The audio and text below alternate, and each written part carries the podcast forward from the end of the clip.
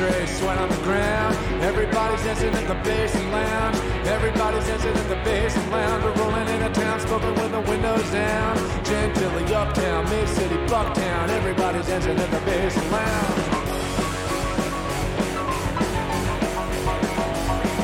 The green room's brown, it smells like puke. There's a poster on the wall, vote David Duke. Alice said, man, just play it cool. The very first thing that I did is I did not play it cool. I grabbed a pound of wild turkey and I sucked it down. Everybody's dancing at the basin lounge. Everybody's dancing at the basin lounge. Everybody's dancing at the basin lounge. Everybody's dancing at the basin lounge. We're rolling in a town, smoking with the windows down. Gentilly uptown, mid city, bucktown. Everybody's dancing at the basin lounge.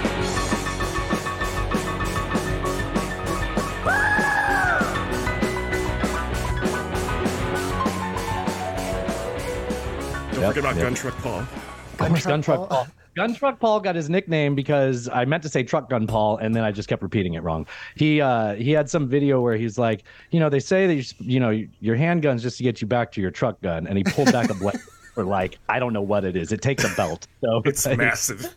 Yeah,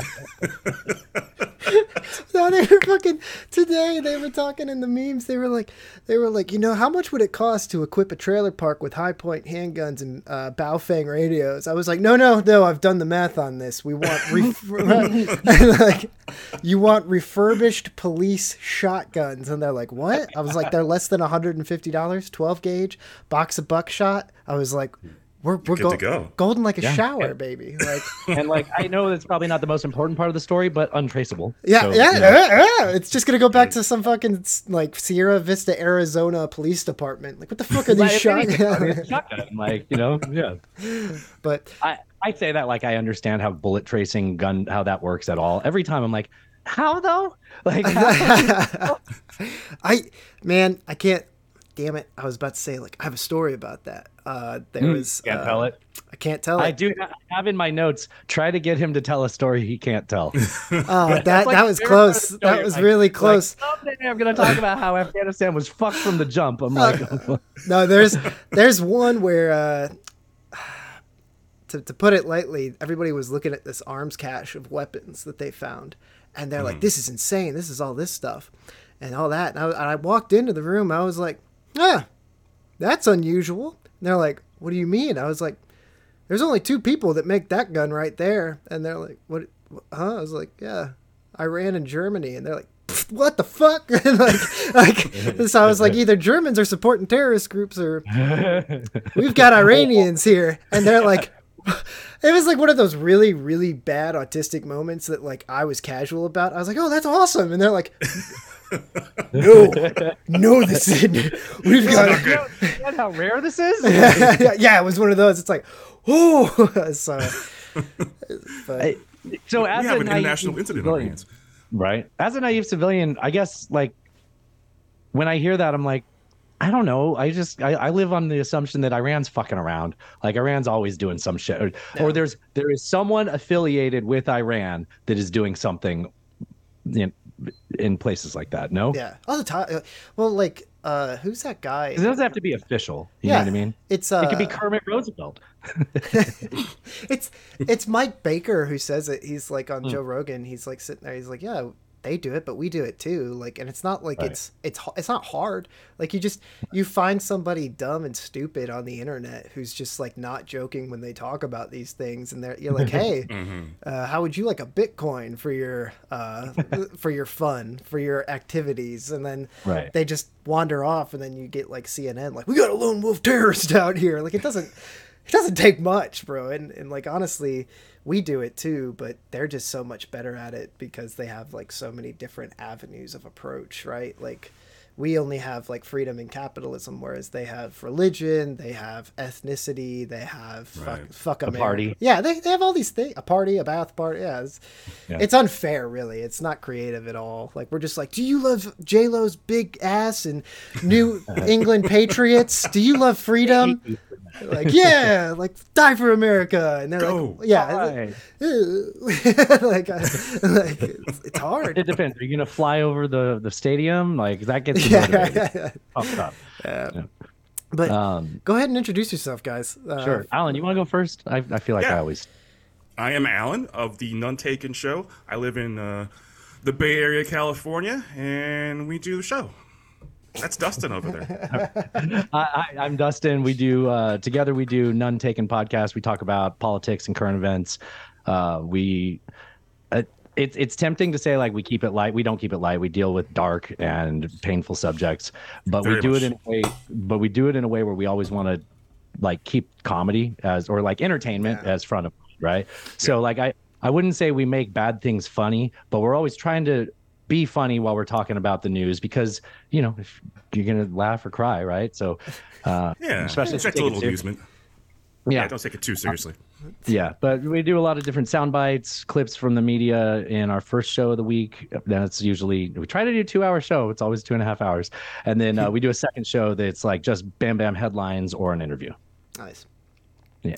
That's a lot better than you know, you know what? I'm going to I need to start recommending you to some people who always tell me like uh and it's the most painful thing. Like I don't watch the news cuz it's depressing and I'm like I hate you. Like I like I'm going to put Yeah. Yeah. Well, and our thing is too, like you know, Alan has a different political perspective than me, but we've just always got along. Yeah. Um, and I'm I'm I'm a I used to be a libertarian, but uh, under my I have an underlying underline through line a through line of pragmatism which the modern libertarian party has no tolerance for. Honestly any party has tolerance for. Everybody's got a purity test. And if you're willing to bend for any you know rational reasons you're just you know you're you're persona non grata. So i just said yeah it's fine. I'm an independent. That's boring and annoying but it's easier than trying to assign yourself a dogma and then you know alan is like what a regretful democrat democrat Yeah, I, I would say I'm a yeah I'm a I'm a liberal. I'm a, a Democrat technically, I suppose. But you know, I have my own opinions on things. Of course. me and Dustin, me and Dustin find our way to, uh, you know, figure out a way to to find. So, we try to find solutions to some of these things politically um, that where we can kind of meet in the middle. I think is kind of what we end up doing a lot. solutions for conversation to be able to like Yeah, talk yeah. about it you know so so i mean i don't know i that's also not the formula for a successful podcast right? Like you need to be offensive and get people's attention. Yeah. but you know if we wanted to be successful we could do that. Uh, if we have a plan it's to long term you know i think the people that are attracted to our types of conversations are you know people like you people that are thoughtful and people that aren't like that don't necessarily succumb to you know a, a podcast which is really just people that grew up on tiktok and uh, uh, you know are just like hey let's say this dumb shit. We had a clip this week where some guy was saying like did you see state farms pulling out of california? It's like yeah five years ago they tried to leave and the state wouldn't let them. And then the guy but there's going to be a big earthquake now. It's like no it's the fires. It's literally The the thing that you know about. Like you guys are just doing cuts and like making a video. And it's like me and alan grew up on radio so we kind of like talk more. Gotcha. Yeah. Give me one sec. I'll be right back. I gotta fix something. No, you're good. Sorry. Yeah, I was about to say it's like that's it's actually starting to come back around, which is weird because a lot of the guys that I talk to uh, that listen to our show, it's it's a lot of people do, uh, especially after COVID, like work from home or like an hour long car ride. They're just like, Yeah. I need, I need something to devour. And I've told this to uh, Cole at All Alcanis too, Yeah. and a, a lot of the other guys. But I'm like, if I, if you sat there and you made a, if you made a podcast, I made a podcast, and Cole made a podcast, like that's three podcasts right there. And you know how much work it takes to put one hour or two hours into one week that's three of the seven hours to the commute that they go to work on. That's not including chores, dishes, and all that other stuff that people put a podcast on for. So it's like usually the average person has somewhere around like 10 to 15 hours. And those sound bites and the, we need to get these libtards out of America. and like, it gets old fast. Like, imagine 15 hours of just Alex Jones screaming in your ear. And so it's like the thought process, like, y- people want that thoughtful conversation. They really do. Yeah. And it's whether they know it or not, they do. They do want it. And so it's good that Yeah. you guys do that. it's A lot of our, I mean, a- we used to try to do shorter shows, Yeah. and then some of our listeners are like, "No, just make it long. Fuck it. We're good.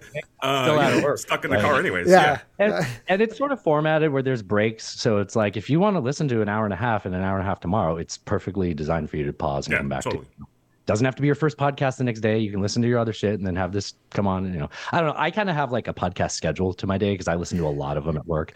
Uh, Yeah, one of- like one of the little intros is where like I listen to 13 hours of podcast a day. Alan watches three hours of cable news. So between the two of us, you're going to get a couple different perspectives and you know, um, but yeah, that 13 hours, like, yeah, I have no problem having a show that's longer like that. I don't. Why? Why am I talking about myself so much? I'm starting to feel weird. God forbid. God, God. Yeah. I think we have a personality.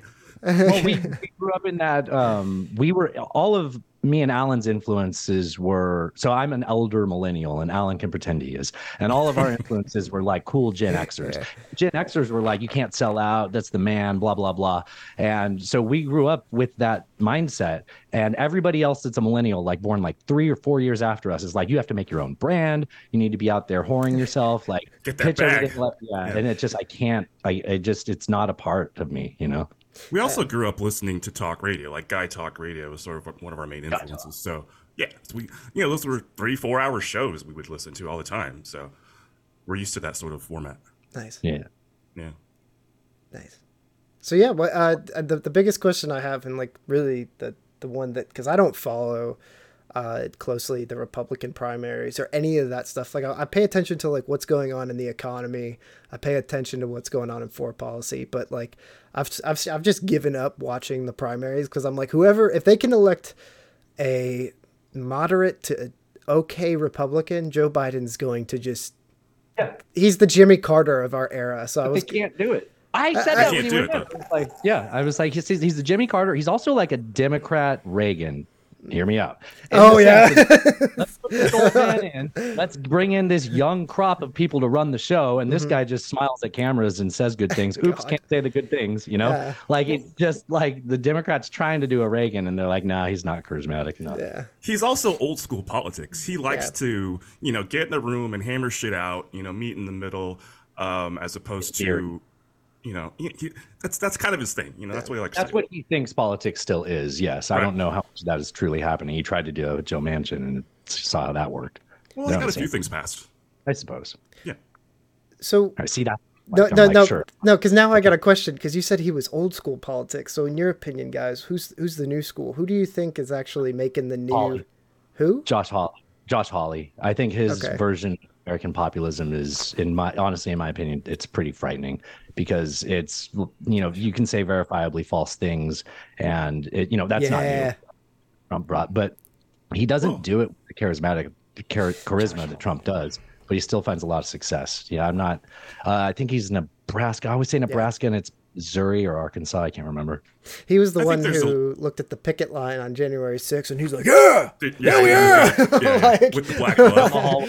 And then he just Yeah. like Ferris ran away. Bueller principle in in uh, in Ferris Bueller, where he's running down the hall and he walks by the window, runs down the hall, walks by the window. yeah, dude. we all saw the video, Josh. There's a lot of new politicians like that, that, that same kind of lane. Your Matt Gaetzes, your MTGs, your AOCs. you know, they try to appeal to more extreme uh, ends of the party Mm-hmm. because that's where you get the soundbite. That's where you get the clip on TV. That's where Personal attention, like like you're you're trying to create. It's what we talked about, right? It's like they're all they're doing is making a national brand for them as a as a brand. It just so happens they were elected by a district or to represent the you know the people of Georgia in the Senate. It just so happens they don't have to do anything that helps those people out. They have to do things to get their name. Like so, right now, nobody, um, nobody. So so if you just tuned into the fact that the government's going to shut down, is it going to shut down or is it the is it defunded? What one of the two, right? Or I guess it's the same thing. So they're about to not be able to pass a spending bill, right? That's by the end of this month. They just brought it up because they're like, hey, we just came back from summer vacation and nobody has a spending bill. So there's a reason for that. All during all during the last session, all during the last session, they injected a bunch of bullshit into the spending bill proposals Yeah. so that uh, so that they would get rejected so that it would get to this point and then they could be like hey everyone look at me i'm the one that look the democrats are are are failing to run this and all the cameras there are talking to you know those same people again who you have when was the last time you saw anything from marjorie three toes I haven't seen anything from her in a long. Sorry, there's a picture with her on, on the beach where she looks like she only It says has three toes. Yeah, you've seen it. Yeah. Yeah. um, so, yeah. Uh, Marjorie Sporkfoot, you haven't seen her for a long time because there hasn't been a spectacle. She's the, she's waiting this out for the next. Spe- it'll be in about a week. It'll be the rest of this month, and for however long they shut down the government. I'm sorry, did I rant too long? No, you're good. You're good. It's fine. She she recently said some stupid shit. I can't remember exactly. Something about taxes in the ice age or something. I don't know. Uh, Matt Gaetz has said that uh, he wants to impeach Biden, and if uh, Kevin McCarthy doesn't go along with it, he's going to have him fired as Speaker of the House. So, It only I, takes one vote. by the way, he didn't even say what Holy fuck. like what charges he wants to impeach That's Biden. the best part. for. Yeah. Well, like, maybe yeah, it's we're all gonna his aliases. I'm waiting for more on this alias story, but there's this whole thing about uh, Biden's aliases in his emails, and it's all Mm, like yeah. explainable to be like, I want to be able to have a normal conversation, so I've used this alias account, and it's like, well, turns out we're um we're taking the former president to court or to, to court over like classified documents and his relationship with the records department of our government and Alright. um, you're really making our record keeping difficult when we don't exactly know how many fake names and email accounts you have Jesus. I know that one's going to grow a lot of hair that's like that's like this last week you'll hear about it more in the next few probably as they get more to bite onto there's no meat yet but there's a scent That nice. No, that's that's uh because I got a buddy. I don't know if have you guys ever looked into the GameStop AMC stuff? Have you ever looked Yeah. into that? To the moon, well i haven't looked in are you saying like a conspiracy behind the phenomenon Well, 'Cause, uh, i mean i okay, so I I'm still holding my GameStop. I've DR. Yeah. I, I've Like DR. diamond You hands, baby. Diamond and be like, this is going to be an investment vehicle. You're like, I- why not? Like, let's fucking Yeah. do this. Or, yeah. I got I got to get him on the Oh, podcast Cardano I again. But I, I got a Yeah. I got a buddy who d- we DRS'd our shares, and if you don't know what that means, we'll come to the podcast. But uh, no, we were talking about it because uh, Evergrande and uh, the Chinese gardens just Everything in China. everything in China is going down, and they're like, yeah, China's gonna get fucked up. And then if you look at the books, though, if you look at the earning statements, all of the debt they have is foreign. Like it's like Canadian banks, it's American banks who are using the loan payments from that stuff to pay for other things back here.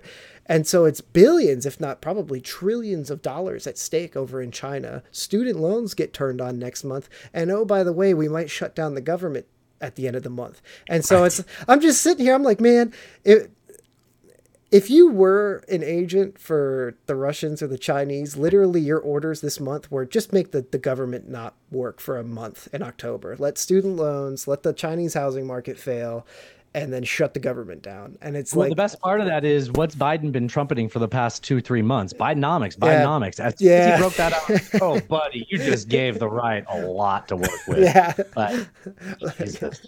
Meanwhile, because like oil's things are record like on prices. paper things are like you know trending in a positive like inflation's still up but it's not 9% anymore Yeah. Right. prices aren't going to come down they're just up that's So- not the way prices work unfortunately hold up there. Do you know how inflation is measured?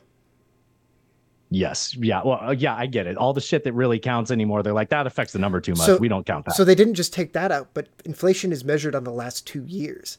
And so the numbers that were two years old, right? So the 20, so we're 2023. oh So yes yeah, so so 2021 is what they're comparing it to, and so like uh, inflation was growing in 2021 and 2022. So it looks like inflation in comparison is going down over the last two years, but the numbers No, it's two years old. rising Yeah, rapidly and so Yeah, that big number is still growing. Like, yeah, yeah. It, it's not the same as compound interest, but it's like that same, tr- like, hey, this is a, a big number being multiplied by a slightly smaller percentage more, Yes. but still, yeah. It's, I mean, just look at your grocery bill. Mine's like two hundred and seventy-five dollars. Alan's is probably his kidney over there in California. like yeah, fucking yeah. I'm selling organs for sure. Uh, yeah, gas is like five thirty or something like that. Five forty over here. Gee, Okay. uh, yeah, I think it's like 319 here. dude. I, I went to Portland for a week uh, last week, and oh my god, I wanted to end it all. It was like the hotel. the hotel made me pay for parking. I had to pay for plastic bags, and gas was four dollars. Oh, yeah. I was like, just burn the West Coast down. I'm done with like just restart it. It's done. Eh, Portland, Portland, not Portland the best has like example. its scenic, pretty stuff and its interestingness, but like it's just not an example of how you should model any Yeah. other. Also, great strip clubs though. Great strip I, clubs. amazingly, right? Like, Yes. Great drugs. Great drugs. yeah. That too. Oh man, my my favorite place there. Shout out to the Japanese Zen gardens. I have like I love Yeah, it. I've been there. I it's love it. beautiful. That's the Love best one it. in the country. Yeah. That's the best one in the country. Oh, I don't. San Francisco's got a pretty good one. You shut your I- whore you- mouth. I need to see this one. How It many- I don't think I've been to that one. it's it's yeah. I love That's Japanese just not like someone that hasn't been there. I uh yeah after after my deployment I sat there for like an hour and a half. I just like sat by like this little trickling waterfall and like my mother in law is like, "Are you okay?" And my wife's just like, "Let let let's let him be. Like let's just like." I was like, "Damn, "It's so Just peaceful." Yeah, it's dude. You could just you don't you don't need anything. You could just sit there and just be like. But then like some like Turkish or Azerbaijani tourists will come by smelling like cologne and then just like two favorite ethnicities taking, taking pictures and like and you're just like oh oh god ruined it Ruined Can I- it. Can I just? I, I'm sorry, I'm so easily distracted, but it's like I spent so much of my life at make. It's just easy to pick on the Turks if you're like, you, if you're a fan of Western Civ, you're like, well, I, I naturally hate the Turks, Constantinople reasons. But then, uh, and then I started. My girlfriend's Greek, and she's Greek Cyprian, so we're like, hey, we uh, and, but but then I need you to understand how much it takes to make me side with Armenians. Like, wow, I- John, you guys are fucking. And now let me explain. Um, I think your a guy. I don't, theme. I don't. I don't. Yeah, it is a thing on our show. So, and and this this what I'm about to say is something. You know, how people say these things where it's like, I'm not the person I used to be. I'm so proud that my friends showed me, you know, what I could have done, and I'm so glad that I was able to change and be who I am now. Right. yeah Right. yeah Okay. Experience So- growth here. I used to work in. I, I, I almost called it Armenia, California. I used to work in Glendale, California. Um, Glendale, California, for those of you who don't know, is where I, I don't, I'm not, I, I, I realize what I've said before these moments, but I would estimate, let's not go crazy. 70% of the nation's Armenians, I think, live in Glendale, California. Yeah, they do. If not, if you, if you, if you broaden the circle from Glendale into mo- some of LA, you could still, you could get to that 70%. Um, and, and the thing is, though, the thing is, so I formed an opinion based on the fact that I worked in a customer service job inside of a mall at a retail store. So I literally saw the worst of the worst coming in and trying to return pillows that were six months old and, you know, the, the, and all the stereotypes that you come up with. And I left there being like, look, I don't fucking hate anyone, but I have a bias towards these people.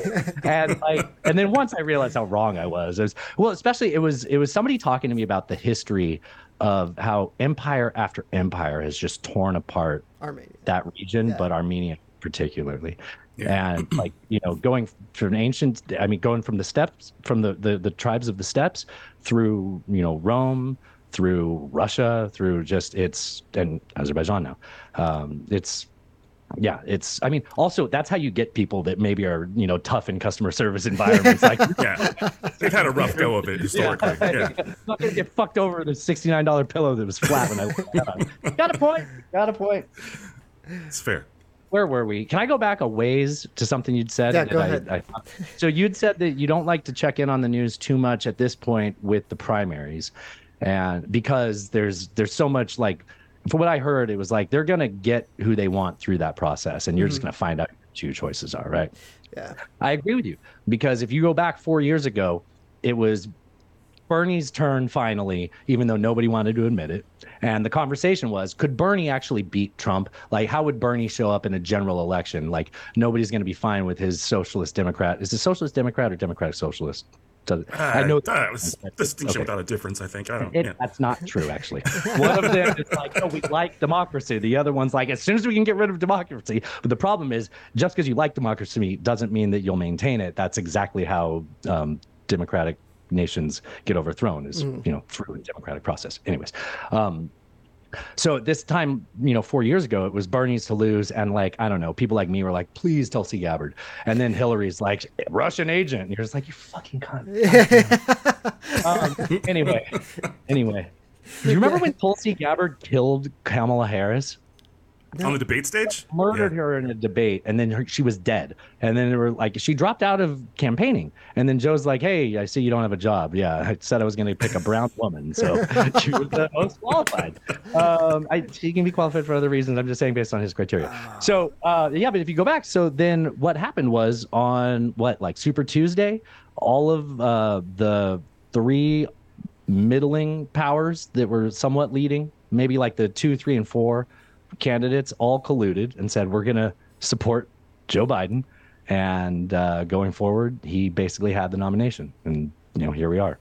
Nice. Here we are looking at a second term, if we're lucky, of Joe Biden, which means Kamala Harris in about what two and a half years? Yeah, two and a half. Yeah, yeah, dude. Oh my god. No, Or I know. or we could have a you know a president from jail. That should be that too. It's possible. I Yeah, believe. I know, well, there's thoughts on that. Do you want to go like really random about um, whether he would be allowed to be president, or is that too off topic? I don't. I, no, nothing's off topic here. Okay. Because So, a subject we've been talking about is the 14th Amendment, Section 3. It's ambiguous. And it basically says if you've participated in an insurrection or a rebellion, you are not qualified to uh, run for office. Uh, if you if you haven't taken an oath, right? And then and and it was written after the Civil War to be like, look, they took an oath, then they rebelled against the country. These people can't be trusted. We can't bring them back into the union. So, it, but they or they, they can't wrote- hold office. Right. Yes. Yeah. He- right. Yes. Thank you. Um, so the thing is, uh, it never really went to court to be like clarified whether it just exists as its own thing and the states have the right to just say, well, we won't put them on our ballot, or it takes an act of Congress or a decision from the Supreme Court or the state Supreme Courts.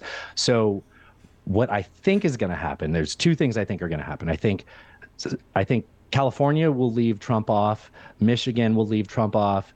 Utah will leave will will leave him on. You know, Wyoming will leave him on. And in Wyoming and Utah, the Democrats will sue the Republicans for leaving him there, even though they say he's not qualified. And in Michigan, New York, and California, the Republicans will sue the Democrats for not letting uh, for not letting him on there. And regardless, there's going to be up to 50 lawsuits trying to settle this. So it'll ultimately get run up to the Supreme Court. We'll get a decision on it. Some people will be like, "Hey, there was a decision on it. It wasn't. Um, there was a decision immediately after they made that law or what law? Sure, Amendment. Uh, amendment. Uh, the it, the judge wasn't acting in the he wasn't serving as like a Supreme Court justice when he made the decision. So it's really not clear whether uh, like whether you can just say no. And and then the other thing is like give me the Webster's definition of an insurrection, right? Like you know, I, I don't care to have this argument about whether that's what January 6th was or not. The fact that we can say that it that some people think it was means that or even to- providing aid and comfort. Like what's that was actually mean? that's that's part of how it's written Yeah. is aiding comfort to people who are doing so right Yeah. i love you you're very you're you're very smart or whatever you said the Go best home. people. We love you. Yeah, yeah, Uh, yeah. There's actually a lawsuit announced today in Colorado. A group of individuals suing for that very thing. Uh, And there's a guy in- get him off the ballot. oh really oh, Yes. okay and Yeah. there's a guy in texas that is suing other states to see if he would be i don't i don't- I don't know how these people have standing by the way that's a lot of these might get dismissed by not being able to show that they're being affected by Well, the Colorado one, they're they're actual voters. I think it's like six voters and the Secretary of State, so they clearly do have standing. sure Um, these other ones are trying to do cross state. I don't know if that's gonna. here's the other thing. So so that's one scenario. The other scenario is you don't do anything. It comes down to the election day or the January 6th, right? And what they say is, look, according to this thing we fucking wrote down 150 years ago, we we kind of agreed at the time that people that do this don't get to be president. And we say, look, I count, you know, 270 electoral votes for Trump and less than that for uh, oh Joe. I almost said Oh Biden, uh, Joe Biden. Biden. Oh, Biden. and and and and and so so on paper, yes, Trump has more electoral votes. However, t- the same way you would treat someone who is not 35 or was born outside of the United States or any other unqualified by nature of participating in what he participated in, he's you can describe him as being ineligible in the same way that someone who's 34 years old is ineligible. And in that same way, they would just say, okay, we counted it. These ones don't count because it would be like if a if a majority of people wrote in my butt on the uh, uh what was it uh Cox and what are the uh my, Kanye West. No, fucking Yeah. the write-in ballot. Yeah. yeah, they're right. yeah there's always a uh Mickey Mouse or something. No there's a funny one with dicks that actually happens all the time Oh. I'm just I'm forgetting my Simpsons puns right now but anyways so one of those two things I think is going to happen There are And- constitutional scholars arguing that right now. Um, from the um Federalist Society like Yeah. not not conservative people. Yes. Yeah. Uh, although Raffensperger had a column in the Wall Street Journal, I think today, uh, saying that he thought that for people who believe that the election was stolen or already it, think the system is rigged, that that all that's going to do is disenfranchise them further if this is actually what happened. So he wouldn't support it. Um, Yeah, but interesting then take the other side would say the exact same argument about how it's a split, two-tiered legal system and all that stuff. Well, it's in the Constitution. It's in the Constitution. So you know, I mean, okay, here's my pragmatism showing. yeah, I was about to say pragmatism is shown. that that explains it is like why they immediately called or the liberals called it a uh, insurrection, right? Insurrection, They knew, yeah. they knew Yeah. because words mean. I had a lieutenant colonel who used to tell us that as cadets. He's like, words mean shit, right? Like Words that- matter. Yeah. And so, like, Yep. it in the army, it matters. In legal terms, it matters. And I was, uh, I'm a firm proponent that it was an insurrection. Just because you have an inability to overthrow a government doesn't mean it's not a fucking rebellion, right? Like, just because your fucking insurrection sucked doesn't mean it's not an insurrection. Not- yeah, yeah. Like, I, I There was- relieved to hear you say that. I didn't know what to expect, and I did. I, I didn't have a an assumption, but I was just like, I don't know. I have no idea how you're going to take this. That's how we do it. Like, Yeah, still you're just fucking like- you, you? God forbid we have a conversation. Like, Yeah, imagine that. Uh, I mean, it was an attempt to stop the peaceful transfer of power that we've had in this country for 200 years. Uh, so it was. It's a thing. It's a. It's a. It's an, It was definitely a, a problem. It's problematic.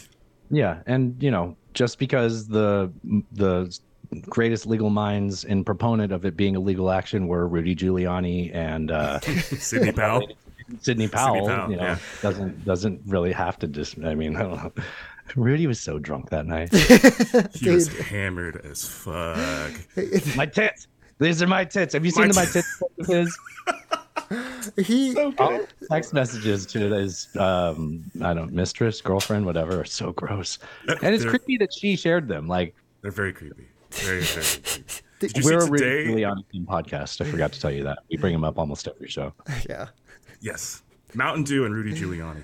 Uh, no, today there was a. In, they're in court in Georgia in the Fani Willis case because two of the um 19 people indicted in that case um, executed their right to have a uh, a speedy, Speedy trial. trial. Yeah. So Chesebro. Ches the cheese Chesebro. Chesebro and Powell, and Chesebro was like, uh, "I don't want to fucking have my case tried with that fucking nut job," and so he tried to have the case uh, separated so that he he would be tried alone, uh, and the judge said no. So they're both going to be tried. Well, and the same- thing is, like at the time, he's saying he wants to have a speedy trial, but um, the way that works is at any point, if you do anything to delay the trial, it goes kind of back to its normal format. So, like, I want a speedy trial, but then you're like, oh, hold on, we need time for discovery. They're like, okay, got it. It's not a speedy trial anymore. So, like, that's that's interesting until it stops being interesting. It's scheduled to start October 23rd, but we'll see Yeah. if that actually happens. Yeah. Right. And Trump's gonna move forward too. His uh, March trial for Fani Willis, I think, is March. Um, the judge was like, "Look, the more you like start making things difficult for us to like maintain our jury pool or witnesses and keep their memories, you know, not corrupted by you saying weird shit on the news, the more you do that, I'm going to have to move the trial forward. I will have no other choice then, too, which is." It, it makes sense. Like memories are fallible, and you postpone this to 2026 like you wanted to. That completely destroys that. I mean, it's already two and a half fucking years ago. Mm-hmm. Yeah, it's wild to think about that. It's it's one of those things like I've already discounted him. Like as much as many people don't want to No, I agree. say like yeah, and so. But at the, the same time, we've been talking about this on the podcast. We're like these kids, man, these goddamn Gen Zers, all they do is praise God and lift weights and their conservative values. Like they, not all jokes aside, they are very Tell Alan conservative. Alan Well- didn't believe me. He lives Uh, in dude. California and he hires all these liberals in the Bay Area. So he's like, I know kids. I talk to them all the time. I'm like, I'm in the group chats, Alan. they are pissed. It's almost like the new form of rebellion. Yeah. Is like it, it- is reversed. Yeah. I mean, he's still he's polling Why at would it be 53 cool to be a percent. liberal right now? Like, tell me what would be cool. about, like, like what's so appealing to be rebellious and fun about about? really expensive coffee drinks. I don't know. Um, fucking hell. I mean, Trump's still polling at fifty three of the percent with all this stuff that's happening. right Yeah. now. he's polling Yeah. at fifty three percent in the GOP primary. The closest to him, 53% of half of the population. Just Yes. come on. Like, and uh, the closest competition is DeSantis, and he sucks, and he's at fifteen. what It's about even close. Vivek? Uh, My name's Vivek. It rhymes with cake. Have you heard him rap? It's so bad. oh, it's so bad. it's really bad. Uh, Vivek is just under eight percent. Okay. I Third don't. place. I don't. DeSantis won't do it. Like they, they know they can't have DeSantis because he can't. He can't win liberal votes. He literally created the war on woke. It's like Yeah. who who says like I'm gonna go after the other side, but I also want to run for president. Like if I was his campaign manager, I'd be like, hey, can you hold this rope real quick, and then like just jump off the fuck. like just Been through three of them already. Yeah. Like, yeah. He's- when they're not getting into car accidents, he's firing them. yeah. He also likes to eat pudding with his fingers, which is fucking weird. But Which is always remarkable and noteworthy. No matter what we're saying about him, that is a fair thing to interject. Like, I like throwing it out there. no, I'm agreeing. I, Yeah, like yeah. it is a little bit of non sequitur, but it's like you can't forget that. Like he eats pudding with his fingers given the opportunity. Like, Yeah. and he grinds his teeth when he's nervous. yeah. The, We have a listener who's been on the show who was involved somewhat in Florida politics, and His uh, dad was. Why would I do that? Sorry. Yeah, uh, I wasn't going to be go into details. Uh, anyways, we had him on the show, and we were talking because he was a real big DeSantis supporter early on. He still is. Still is. And I was like, dude, but everybody says he has no charisma, and he's like, oh man, I've been in a room with him. Trust me, he does it. And I was like, okay, Connor, okay. And he wasn't wrong. It's uh, pretty obvious now. Yeah. it's Very little charisma points on that guy. I will not let you down. Smile. Hey, we're gonna- mouth, like wait, but his his mouth movement was the same thing as when um Jeb Bush goes, "Please clap." yeah, please like he- clap. yeah. smile. It's like, Yeah. With no words. It was So wonderful. stilted. Dude, when I get fired up, I do the oh god, what's his name? And then we're gonna take back the White House. Yeah. and then we're gonna take back. then we're gonna take back fucking Baku. Yeah. And then we're gonna take back. crazy that, that it's crazy that that under that that that killed a campaign. Yeah. Like in 2003, that's all it took. We. There's a, Yeah, there's I- been lots of moments like that in politics that were just small slip ups have just completely destroyed a candidacy. Trump just moved the window. Yeah. Trump was just like, no, it's fine. Yeah. It. The uh, the, I took a because I'm a poli sci major, and we had a uh, class from a Dr. Phillips. If you're out there, I know you're not listening because you're probably like so ashamed of me. But he was a great guy, and uh, no, he was amazing. He was a French uh, Englishman who married uh, into the army, and so his wife was at Fort Campbell. So he taught here. He was way too quiet. Like he. Uh, Yeah. He was a assistant professor at Brown. It was like, what the fuck are you doing here, Oh, bro? wow. Like I was like, why are you like- here? Stuck here geographically. I was like, we should be paying double, but like, uh, Right. he had us read a book on that. Like, uh, it's like uh, the the mindless voter of sheep. Like most are just like single issue voters and like care about how tall like politicians are. And you just like read Yeah. that book and you're just like, fuck, like it's it, it is. There's no hope, and that's why the electoral college exists. And most people don't know that is it exists because they knew they're like these common folk are fucking stupid. Like we fucking need a buffer. Well, and like, and when they're not stupid, they have a fucking life and they have kids. And, you know, maybe, you know, like most people, in order to afford to where they live, they have to drive an hour and a half to work and back. So that's three hours of your day. You got to be a good parent. So that's more time. How on earth can you be invested in knowing any of this shit? And then he goes on TV and says, You're not getting paid enough, you know, or you're, you don't have good health care. And it's like, Yeah, you know what? You're literally saying the things that matter to me. Mm-hmm. Right. Mm-hmm. And that's, and that's, how it. it works. Yeah.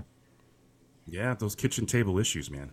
That's where they get you. I the, the way they sell it to you might change, but it's still the same things. I, I was about to say the kitchen like uh, kitchen table man it's it's i don't know what kind of house you grew up in but like i'm, I'm like Yeah. a my dad's side is german jewish and so like Can they I they can I say I describe you when I think about you as warrior class? Is that an insulting thing to hear someone say to you? that makes me feel poor because if you, you think warrior class and you think like roman soldiers but in oh, reality mean that and, like and, that. And as in like american life it's just generational. yeah. Yeah. I was about to say in American life, like warrior class is like the trailer park. Like, bro, like and my son's a marine. no. Fucking hell no. yeah, no. In my mind, I was imagining like solid middle class, lifetime after lifetime of people that are, you know, in the yeah no matt and i have talked about that and uh but like the dinner table conversation isn't even about that. It's like pe- normal americans i would argue like 80 90% avoid political discussion at the table Oh, all very the much so. time.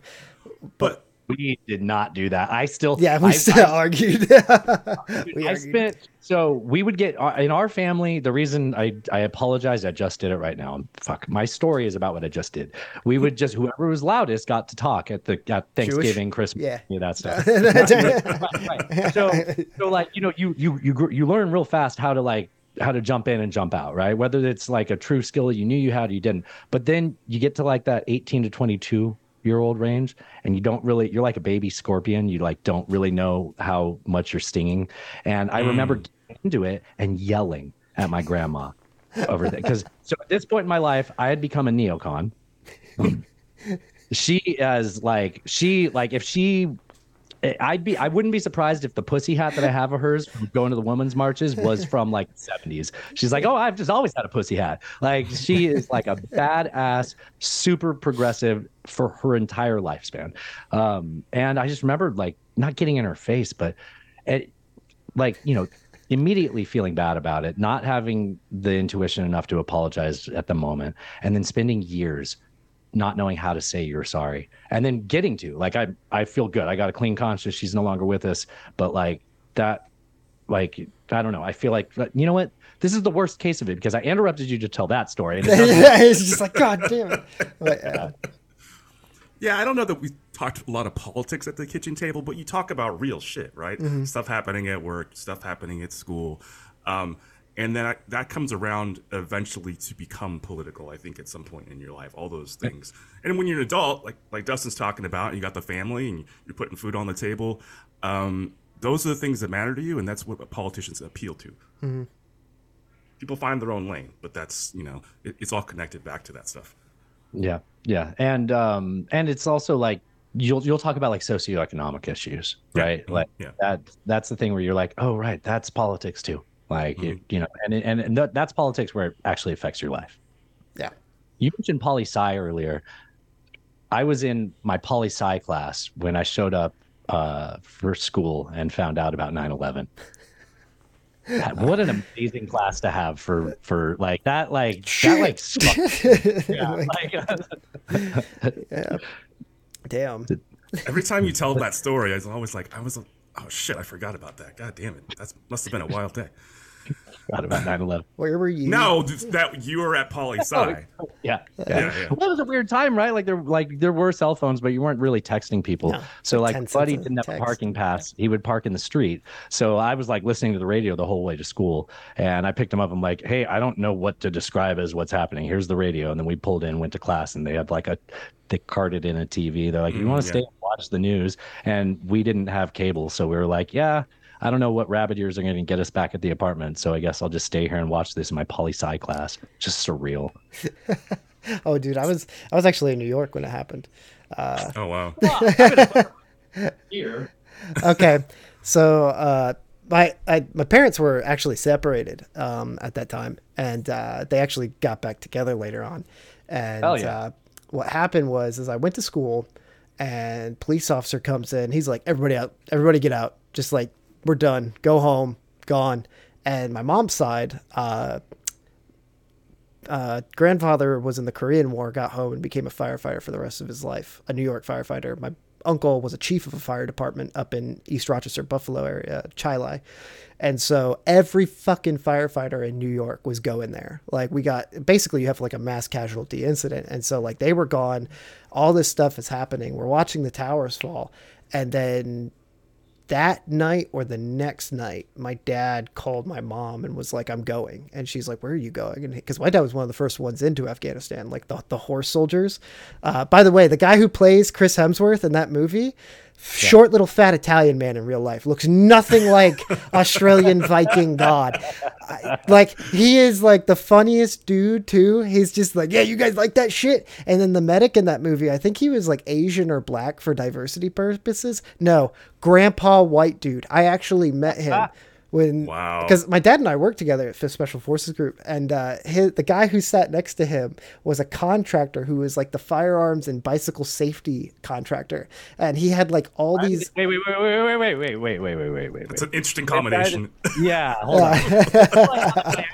like, riding is like skiing and shooting. No, Like, why- Hold on.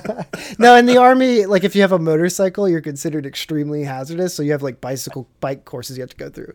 So Oh, they wow. they hire somebody out to like teach that, and he taught that. And uh, but yeah, it was just funny because like the movie came out, and I'm like, "Is that Dave?" And he's like, "Why he ain't black? Like they're all just old white dude." And like, but yeah, my dad said goodbye, and then I never heard from him for like three four months. I was like seven, uh, grade, first or, or kindergarten or no, first or second grade, sorry. And uh, I thought my dad was dead for like three four months. He just didn't call. Meanwhile, he was just in Afghanistan fighting the Taliban. I mean, are you telling me your dad is CIA? You said he's first in Afghanistan. No, uh, he actually, it's actually, I, I mentioned it. If you go through our Instagram and scroll, um, Yeah. there's this video to a very bad cover of ACDC. That was my dad's G Chief. That was the Northern Alliance uh, leader that he linked up with. And so the CIA linked him up with the special forces team. And so, like, my dad, it's a funny fucking story because my dad gets off the helicopter and it's like this surreal moment. Like, first time as a Green Beret because he was a Cav scout in the first Gulf War. And it's all this shit, you know, slow motion. And then the lights to all these trucks turn on. Trucks, trucks for days. My dad never rode on a fucking horse, it was all Toyota Hiluxes. And he goes, and this little short fat guy. Yeah, little short fat guy comes up and goes, "Hey man, what's up?" And he was like, "The fuck?" Like in English, not in Persian. Far, just, "Hey man, what's up?" And he's like, "What?" He's like, "Oh man, I'm like Muhammad or whatever. Like, I'm uh, I'm in charge of these guys." And he's like, "Why do you speak English?" He's like, "Oh, uh, before the." The Russians and the Taliban. He's like, my dad was like a very influential governor of this province and sent me to Chicago University, where I oh, dropped wow. out and joined an ACDC cover band and waited tables and drove a Harley. And he sent his Harley back to Afghanistan, and they Taliban conquered his village, and they ran his Harley off a fucking mountain into a eagle that was dedicated to his father, and smashed that shit. And so, Wow. and he's like. I got some food and I got some Jack Daniels in your tent. After that, tomorrow we're gonna go hunt these assholes. like fucking, Holy shit. uh, yeah. It's like, That's a crazy story. but no, yeah. he's yeah, it's a YouTube video. It's like the Lion of Quezon or whatever, and like that was that was just the shittiest fucking interaction. And my dad's like, yeah, some guys, you know, they got off the helicopter and it was all like. Talib or like Northern Alliance warlords or whatever. I got a college dropout who just fucking smoked like a chimney and drank Jack Daniels. It was awesome. Just into Australian, like, uh, what, hair rock.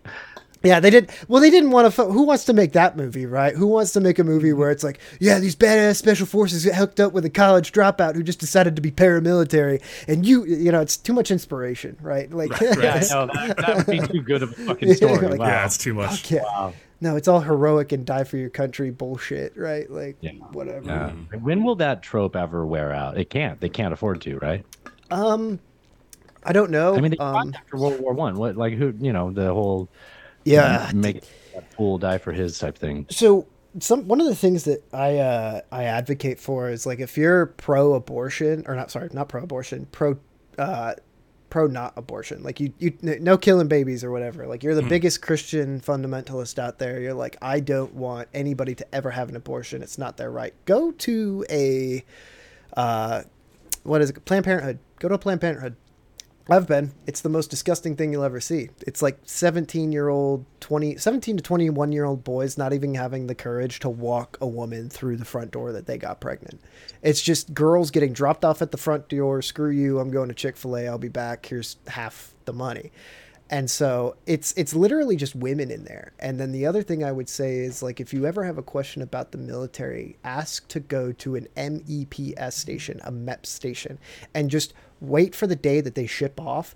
And it's just What's, this what's that? What's MEPS? military uh, enlistment processing uh, Got something. got it, It's like yeah. yeah. my brother went. Uh, I I was an officer, so I You're wa- you're watching new people get sent out. yeah, dude, holy shit! It's like the trailer park just cracked Oh, open. God. And Yeah. it, and you and and like I said, like you realize the abortion center isn't like it, it's women who have these shitty boyfriend and men in their lives, and this is going to save them from these assholes. You're like, Right. it's it's not a woman thing, it's not a kid or a, a financial thing. It's literally shithead boys getting girls pregnant go to the MEP station and it's literally what you said. It's young, dumb, full of cum 17, 18, 19 year old boys who watch too much Chris Kyle and Jocko podcast. And it, it, it's like Too much Call of Duty. a little too, I wish it was Call of Duty, you know, man. Like, but it was. It was like one of the most depressing moments of my life to because my brother just flunked out of college and just uh, uh, quit, and then he's like, "I'm gonna go enlist," and now he's. It's been six years since that, and he's like, "That was the most fucking stupid shit I have ever done. I should have just hung it up. I should have gone back to college." But it is. It's depressing, and it it's so much. It, like you said, you're like, we've known this since World War One. What are you doing? It's like they don't they don't read that. They don't read Hemingway. They don't read Band of Brothers or any of those books about these dudes. Not, not until they get there, right? yeah, uh, Like, my not bro- until they get there. Right. Yeah. My- so so like my brother. So I grew up in a. So I I don't have to back the story up to what it was like when when it was just me and my mom growing up. But my mom remarried. Uh, we ended up living in a very nice suburb, um, and then my brother grew up within that. So idyllic '90s Southern California life, right? I'm picturing Full No. House already. Like- yeah, yeah, sure, yeah, yeah. and um, come graduation time, he already had it planned out. He joined the army, and uh, he made it through basic. It's basic in the army, right? Mm-hmm. Okay, so he made it through basic, and then he went to his MOS. Yep. So, and a couple weeks into that, his knees had been blown out from the previous one, and they gave him, you know, boots too big or winter boots, and it was summer or some shit like that. I don't remember.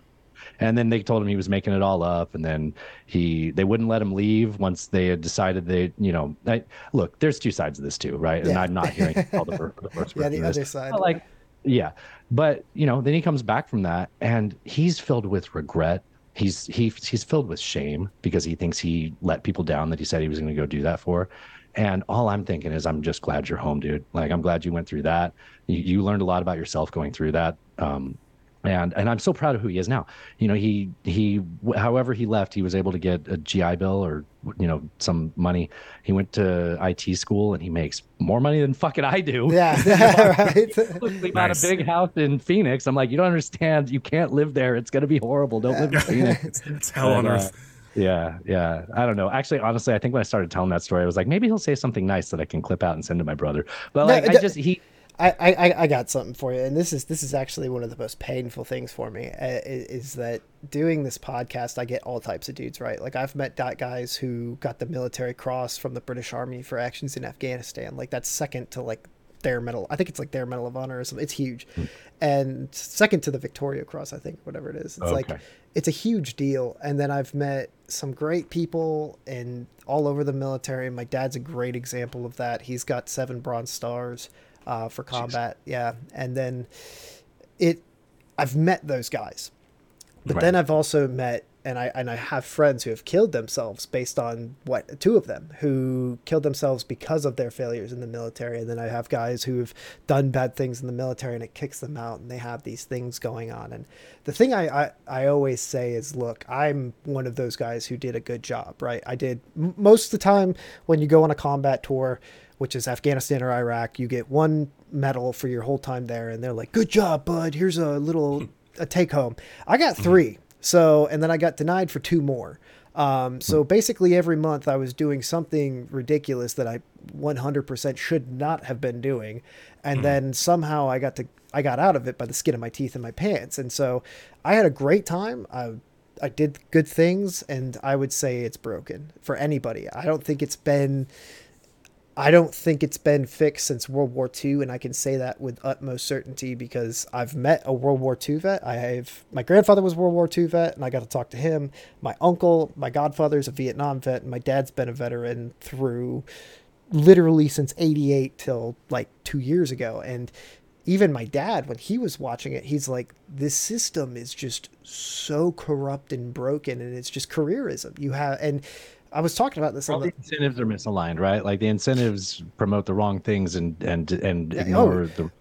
my dad was it- off the line, and I can say this now. My dad was fucking pissed his last two to three years in, and it was like we are like I say this sometimes. I'm like to get a meme approved for information warfare against ISIS. You talk about that a lot. I Yeah. I, I need you to talk to just. Can you take a second and just say that that's really a thing What? that you would get memes approved for Yes. information Yeah. there. By far. you, you say that so casually because that's your life but i uh, think people That is pretty wild. go, Yeah. It's like Hold on a second. What? yeah we had a whole bunch of like investigations with our congress because we thought russia put memes out on facebook Dude. you're saying Yeah. No, there's I there's a, so like there's entire cells for it. It's called MISO, M I S O, and I was in those cells. And no, we- no, no, no. It's a big deal that Russia had an internet research agency. I don't I blow don't, me. I, you know, I don't believe you. But yeah, the, fucking. But like my my dad was just like seeing me go through this. You know, here I am. I had already proved myself with the hundred and first. Here I am in fifth group, and I'm working with these cells, and I'm trying to get a forty year old man to understand a meme against ISIS. Like, Wow. like I'm having to explain the hashtag was was like instead of is is it's was was and then you like pop a picture of dead isis guys up there like haha bitch like he couldn't get it and we were like arguing with him this is a green beret cur- lieutenant colonel and he's like it's not funny i don't get it and uh, fuck, like, like, like he should have the ability to identify that the people around him they are put in that place to have good judgment. Yeah. have good judgment. I know what they're doing. Yeah. no no god no and like I'm not surprised by it Well- because I understand. Alan loves this word. I started saying Byzantine, and he's like, "Yeah, Eastern Roman Empire." I'm like, "Fuck off." Byzantine, dude. My Yeah, oh but like the, man, the Byzantine nature of the bureaucracy, like oh. just it, it, it creates that situation. and it, it's so bad. And it, I just remember like we're having this, like this is a full like 10, 20, 30 minute discussion because it's like there's approval process. Like you can look it up, you can Google MISO cell approval and stuff, and it's like a whole seven step process. And by the time we had fucking got done with this shit, the ta- or I want to say Taliban, but ISIS had already sent out like three messages saying we lost three f- like religious fighters in the war, but we killed six Americans. Like they had controlled the whole narrative. Meanwhile, oh, I'm like, like the fucking E7, like the sergeant first class. He'd been doing this like 18 years. Was outside smoking because I needed air too. I was so frustrated, and he's just smoking. He's like, you know, I quit two years ago, and I was like, are you kidding me right now? like holy shit and so but i and i say that but like if i could tell your brother like anything and then like any of these veterans it's like i've sat at those tables we've i've been there on the successful side i've talked to the guys who are on the bad side and i can tell you it's broken if you Yeah. read the and i would recommend this to anybody who has problems with their service or they have questions like what the fuck happened to me read we Were Soldiers Once and Young by Hal Moore and read the book uh, Band of Brothers. Not the movies. Don't watch the movies. Read the, Watch the movies also. fuck but the yeah, the movies are great. They're good. They're really good. but the the books, read the books. Um, you find out the Band of Brothers Easy Company was completely made of dudes who just they were all like, we're gonna go to college and we're gonna get done with this. They were citizen soldiers. Same thing with Hal Moore's uh, Seventh Cavalry. They volunteered for the the, the air cav. They did That's that's We Were Soldiers. yeah, we were soldiers. I feel like I've heard Dan Car- Dan Carlin talk about that book. Oh, uh, Dan Carlin probably has for. Uh, I want to say uh, yeah, the Western, the the World War One one. yeah. right? The wor- uh, it's it's Yeah. Vietnam. It's uh Oh, okay. yeah. And then okay, I, I interrupted you. No, Go you're on, fine. it's but you read about it and it's like these guys spent ye- over a year together. They none of them really wanted to be there long term. The officers were not West Point officers. I think Hal Moore out of all the books I've read, Hal Moore was the only one I think who was West Point, but he stayed on. Uh, Major Dick What went. were they? Texas A&M or something? What was that? Yeah, no, they were they were ROTC, OCS, uh, Battlefield Commissions. They were all just random dude like, you know, hey, I've got leadership potential, I'm gonna take it. And then I, I tried to interject a college football joke. Yeah, well, Texas no, because Texas A and M is a big deal in the Army community.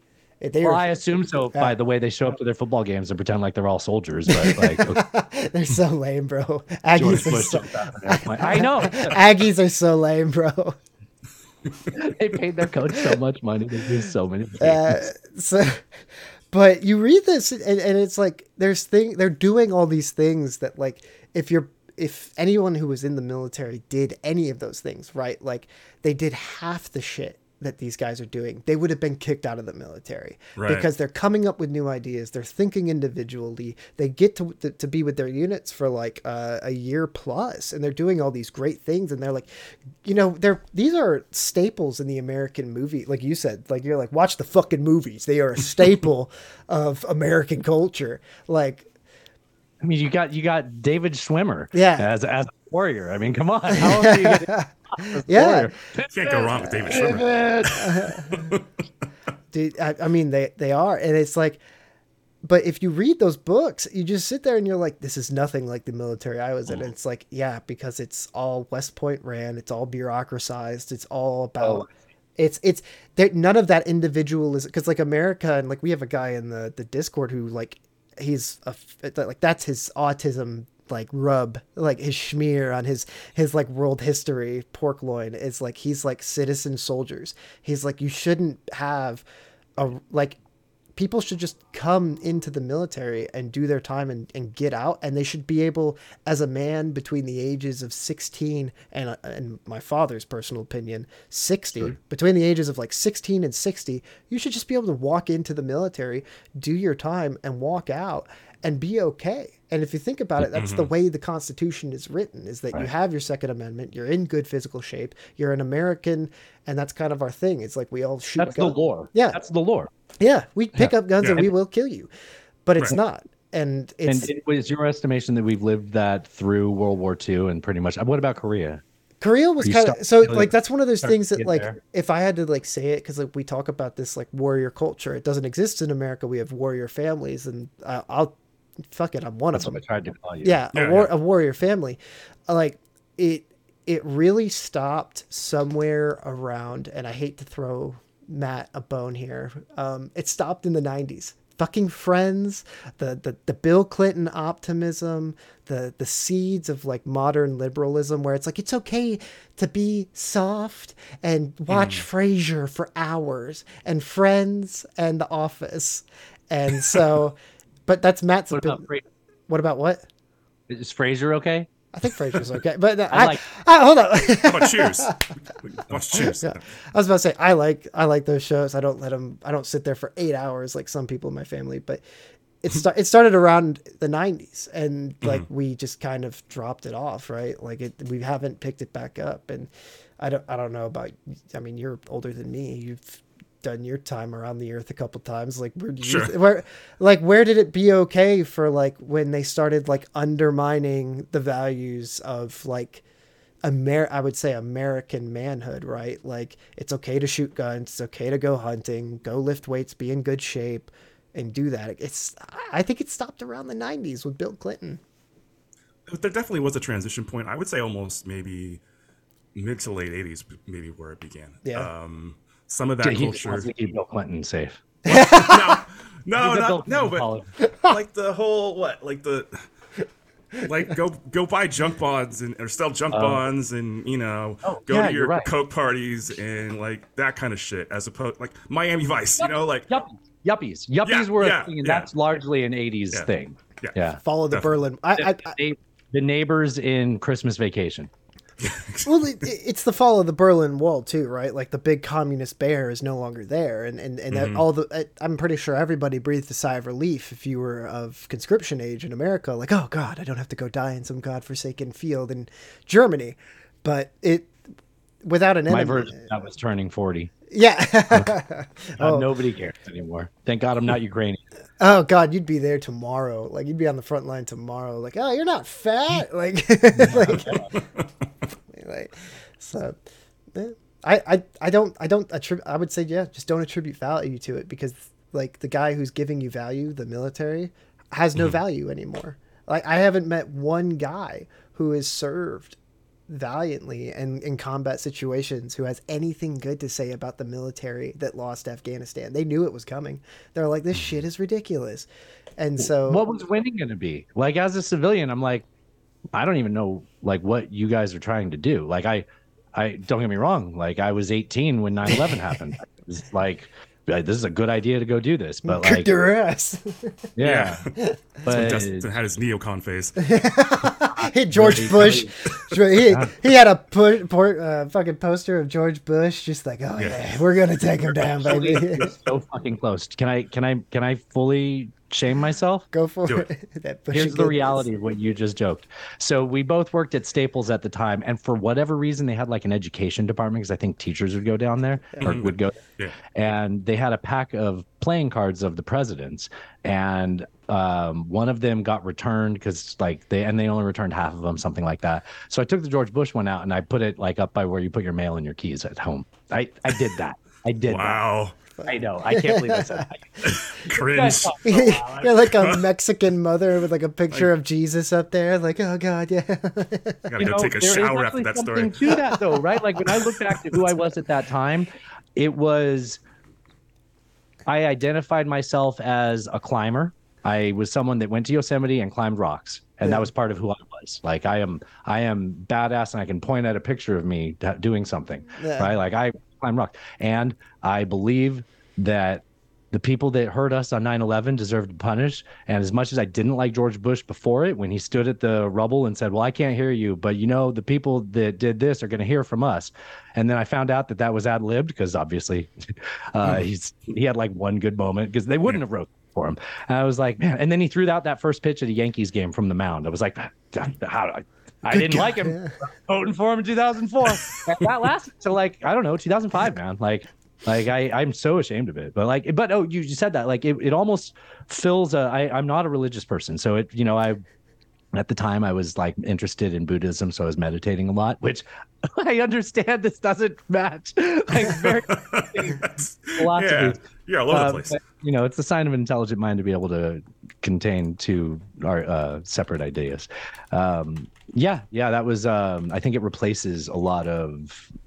You you could put, well, it, in countries where there's a political party that controls things, they don't want a religion. And that same reason that they don't want religion is how you can replace your religion with beliefs of the state.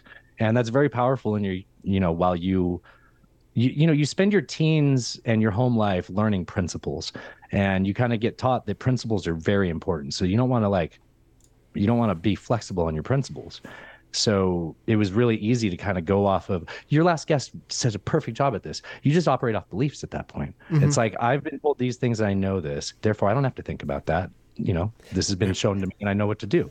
Well, that's the uh, and this, this is this goes back to that MISO training, right? That how do you fuck with people? It's like if uh, you're talking to somebody. Uh, God damn it, I'm having a, a I'm having a really hard time with this. Uh, what is um? But it's I can't re- remember the system, but it's like I feel, I think, I believe, and like if you Uh-huh. yeah, like the three layers of questioning and like what they feel, they're not even thinking about it. And then Okay. you, you ask them like, okay, well that's how you feel. What do you think about that? And then you, you you'll see it like the eh, eh, and then they gotta like turn gears.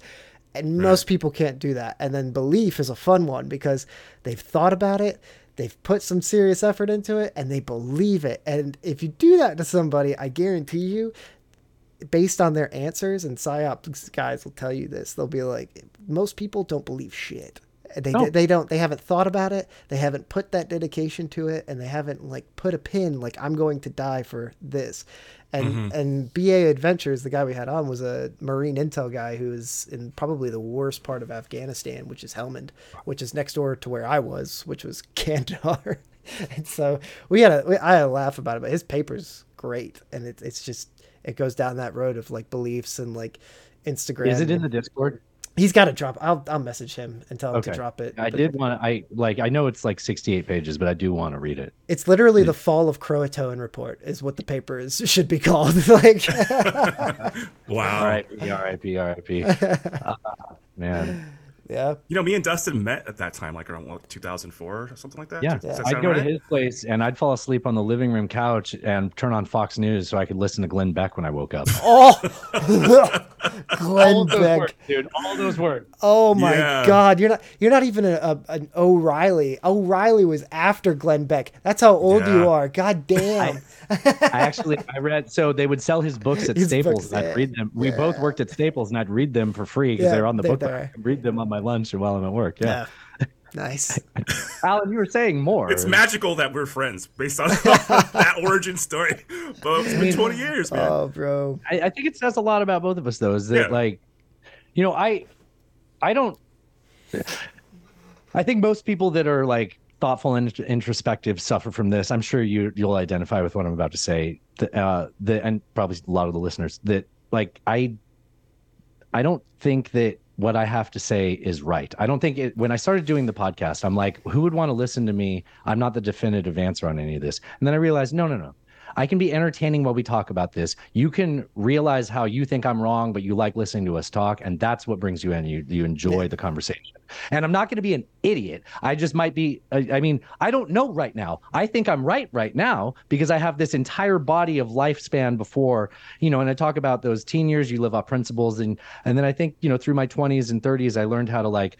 Principles are really important as like guide stones but that you, you need to be able to adjust when the winds change and then go back mm-hmm. to your guides and i think that i've done that enough that I've, i I- i feel confident that what i believe now is is you know a good way to make decisions in your life and and and interpret the facts of politics and geopolitics and blah blah blah I always felt like but I Dustin don't. could. But I don't. But I don't know, right? Like right now, I don't know. But I, I guarantee you, we can have fun talking about it, and I won't be an idiot while I say it. Like, Yeah, that's what I was gonna say. I, you could always articulate something in a nuanced way that I always appreciated, and I think we could have those conversations where I clearly disagreed with you, but we could still have a civil conversation and maybe make some progress there, and kind of both see the other person's perspective.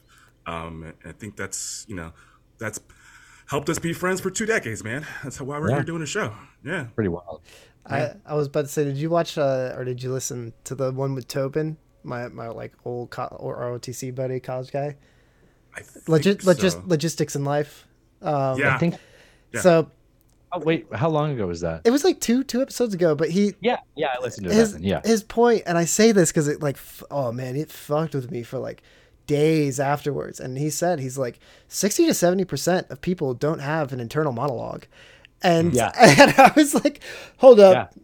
walk that one back. Like you can't Right. just drop that and then leave. And it's it's real. It's very real, and it's it's it's wild to me that people Yeah. because like I'm I'm sure both of you have an internal monologue. Oh, and, definitely. and like your listeners Yes. probably do too. I, I have an external monologue, but yeah, I have an internal monologue. Yeah, both. You're having discussions. We're working through the problem with you- yourself.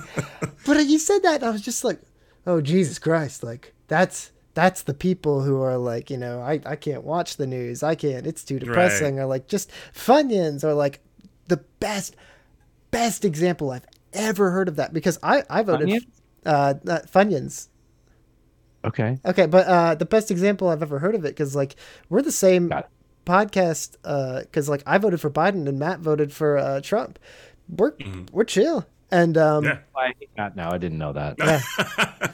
but uh, uh yeah no uh it was Dillon it, the big fat comedian who's always on Uh, uh, oh, and God damn it, Alan. Who is it? Something Dillon. He's always on Rogan. Oh, Yeah. Tim Dillon. Tim Dillon. Tim Dillon. I absolutely love him. Tim Dylan. Dillon. very I was a real estate investor. I was a real estate agent during the housing crisis. I sold a mortgage to myself. He sold a junk mortgage to himself. Like God, that was He's so like, good. these are worthless. I'll buy one. He gave By the salesman, I got it. he gave himself an adjustable rate mortgage in 07. I was like, holy shit.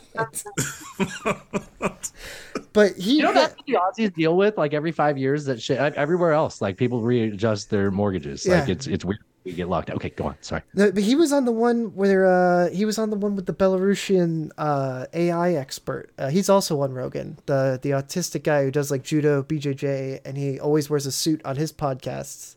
Lex Oh, Fridman. Lex Lex, Fri- Fridman. Best- Yeah. I, I okay. I didn't notice the autistic part. Yeah, but don't. that checks. out. One hundred percent. I know my people. We've had a guest from his show on our show. How wild is that? Yeah. Oh man, you're Yeah, big. the guy big. that arrested Ross Ulbricht.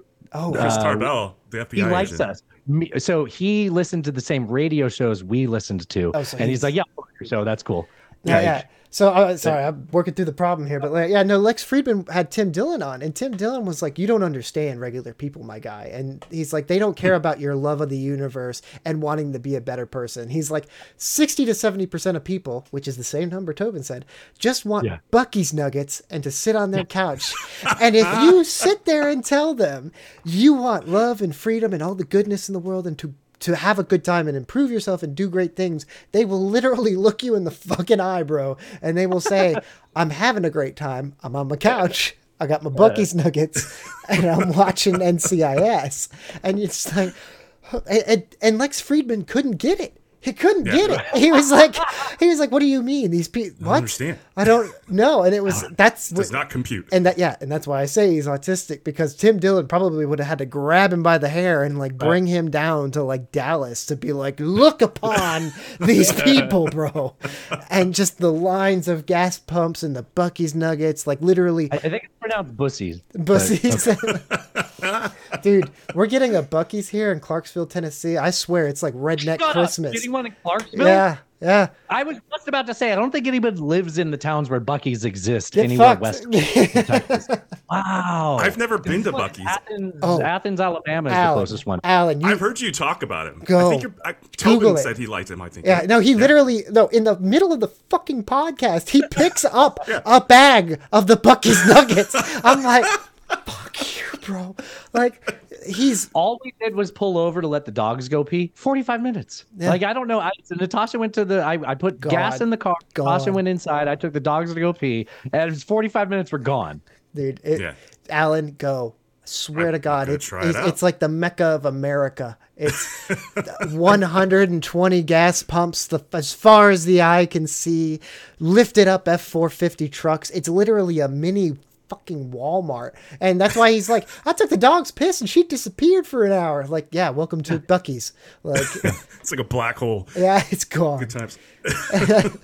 And so, like, when It's you, everything that the cliches are. Like everyone's told you these things before, and then you get there, you be like, it's it's it's everything. It's like Dan Carlin says the Japanese are. They're just like everyone else, except more so. Yeah, it. Mm, yeah. You know what's funny is like when you see like this is this is the way I can put it because we have so many people in our Discord from all over. It's like a German guy drinking like a nice big beer and then looking at himself and going, "Oh, I'm so disgusting. I'm like the racist stereotype." Or like a Frenchman having coffee and a baguette and we're like laughing at him like, "Ah, Frenchie." Go to a Buc-ee's and I swear to God, you'll get a cowboy hat and you'll be like, "This is the most racist American shit. I, why am I buying this?"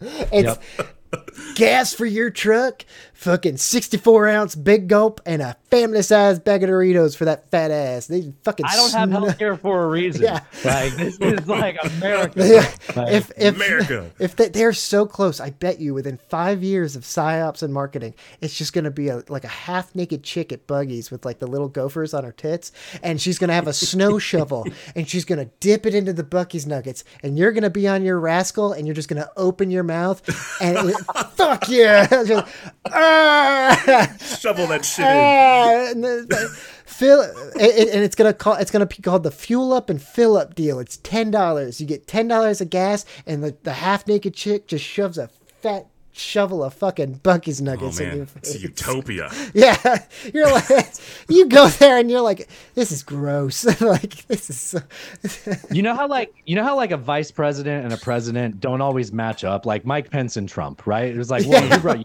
Yeah, very. But that yeah. that's enough to win, right? Like one brings enough in for the other to. If Buc-ee's and Top Golf combined, oh god. Like America, like they could take over the Yeah. country. Like, like just just imagine if what you just described, it was like the teas get loaded with Buc-ee's nuggets, and there's just like 300 pound people out in rascal scooters. Catch it. Yeah, exactly. and they have GPS sensors into the Buc-ee's nuggets, and you don't care, and they can tell if they get a hole in one. Like if you eat it, they, they know. oh, dude, do you know? Do you know how many? Like, bro, if I don't, Tobin's gonna listen to this and he's gonna be like, "Fuck you, I would." Do you know how much we could get like the C-suite or of or like uh, like project managers to pay? Like, come smack a Buc-ee's nugget into a fat American's mouth, and it's like it's like twenty dollars a Bucky nugget, and he's just up there in a polo smacking Buc-ee's nuggets into rascal scooter fat guys who can barely turn. Oh, They're man. just, ah, So you make it better. You make it better. Um it- the the people that get hit. So instead of trying to catch it if you hit them right? Because it's hard right? How many times you tried to hit the guy in the cart while Yeah, you're doing right, it's hard. right? You never did so so so okay okay. So we put like 10 of them out at a time and that way you raffle it right? So you make money on the raffle tickets and you only have to give away like 10 spots right? Yeah. but all the idiots want to win the raffle. So then you send 10 of them out there and you let all these elites go up there and, and hit the pugs now now in this case you're not allowed to ever go back to a Buc-ee's again if you get hit.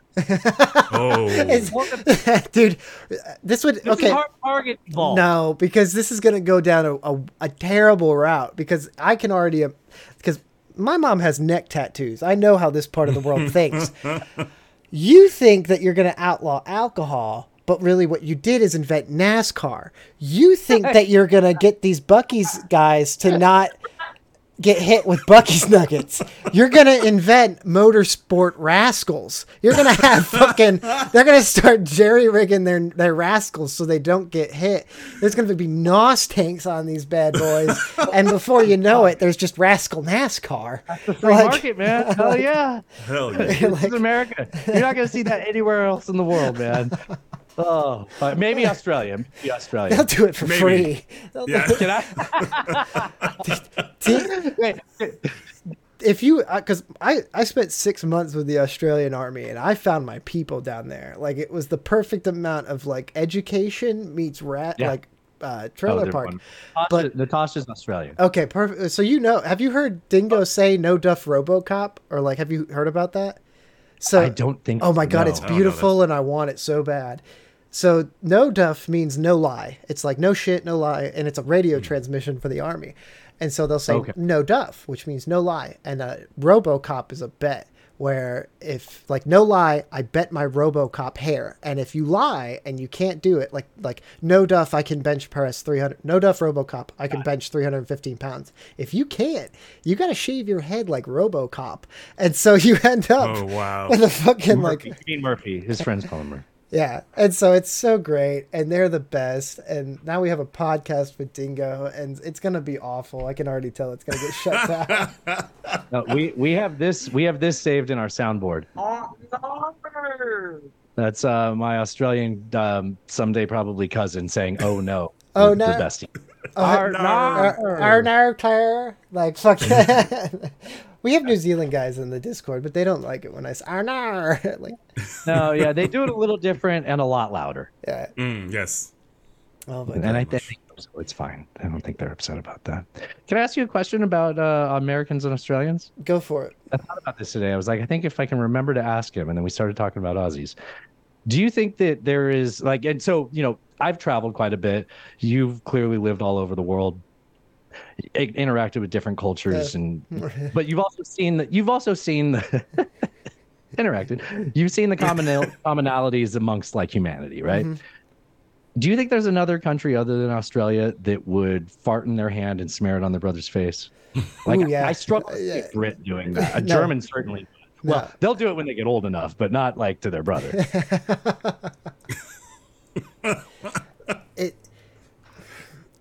The only other people I can see doing stuff like that are the Baltics, like Estonia, Latvia, Lithuania, maybe Poland, and it because it's like Australia is like the rednecks, like they're like our Georgia, Louisiana, stuff like that, like always just out there in the wilderness, and it wants to kill them, so they have to survive type thing, and like the Right. Baltics, because I've I served with them too, and they're they're awesome, they're so great. Um, they are. They're like the redneck version of like Finland, Sweden, and Norway. It's like you meet those people and Yeah. you're like, you're such beautiful, intelligent, articulate people. And you're, they're like, yeah, don't go to the Baltics. And then you meet the Baltics and it's like, it's like Russia touch the like Norway, Finland, and Sweden. It's just Ah. like, and they, we don't believe in deodorant. We are, we still believe in the Nordic gods. That guy, like, they were like, all over the place. Like the the shortest Lithuanian was my size, and like wow. I'm I'm 5'10", 200 pounds, and that was the- that was like, the that's smallest so dude. That makes sense. Yeah, No, they- then they, they're good at basketball. It's non sequitur. It's weird. It's weird. It's so weird that they like basketball. Yeah, it's so Yeah. they would they would fart in like no. So when uh, they switched Lithuanian soft teams, um, one of the dudes came in and uh, go ahead. What you got? Is this the well story? The what? What? Who, where was Oh, the guy that from? the the that was my buddy, the one who's my size, who like basically tried to drop a bomb on himself and then he blew up Yeah. the prize. Yeah. He I- Lithuanian. right, right, right. Yeah, yeah, he was Lithuanian. They, they all. Yeah. I got that's who gave me my my last medal because I got turned down for a bronze star because I had two Arcoms with a C device, and then I got turned down for the bronze star because they're like he can't get three, and so the other one that I got was a Navy achieve uh, a Navy a NATO like a high end NATO medal they wanted to give me. And it got denied. I got denied by and a lieutenant colonel in the Lithuanian Special Forces submitted it, and he's like, "Fuck this!" And so he went back for a week to Lithuania to go get me a medal. I was like, Oh, "What wow. the fuck, bro?" That's and, wild. And so Man. He they it was great because when they went to take a picture, he's like, "No pictures." And I'm like, "What?" He's like, "You're you're forever an enemy of Russia," because apparently he had he was part of their Delta Force. So I have a Lithuanian Delta Force hat patch, like the works, and so they were who Very I. cool. Uh, but he had killed and smoked like Russian agents in Lithuania. And he came back with the medal, but he came back with the second team. And this dude ducks through the doorway and he goes, I hear you're the guy. And I was like, Of what? He's like, hmm. The, the PowerPoint guy, the guy who finds the guys to kill. I was like, Yes. I was like, He's like, Oh, Cody. I was like, Yeah. He's like, We're going to kill many people together. and I, I was like, cool and so we have like an in brief when we do like stuff like okay these are the blackhawks this is like what we're looking at and like these are like the systems and i i I tell them like you're with me. I love the Lithuanians and the Polish. I do your powerpoints. I help you move the aircraft and show where you're gonna land. They're like perfect. And so like because like the other team had already told them there's this lieutenant here. He just loves fucking killing bad guys. He does your powerpoints for you. He works his ass off. Just make sure he eats. He's lost like 35 pounds here. and so Does he, he get cranky? huh? Does he get cranky? No, they used to come in and be like, Cody, have you eaten today? And then they, they came to, to Clarksville to see me. Oh, you. I'm. So yeah, no, it was me. I I left uh, 195 pounds. I came back 165. Uh, Oh, Whoa. my mom didn't even. She's like, "What happened?" I was like, "They didn't let me off the computer." Like, fucking. so my my. Did you? Huh? Like, did you eat cigarettes? No, I didn't. I just caffeine, bro. I just got really addicted to caffeine, and I just slept at like this like workstation. Wait, are you the only person who was in the army and didn't get into dip? My wife got into dip. I didn't. I my wife would dip. That's how fucking. But yeah. but no, he is, yeah. he legit walks up to the helicopter because he's super excited. He knows like, okay, this is the guy. This is the dude.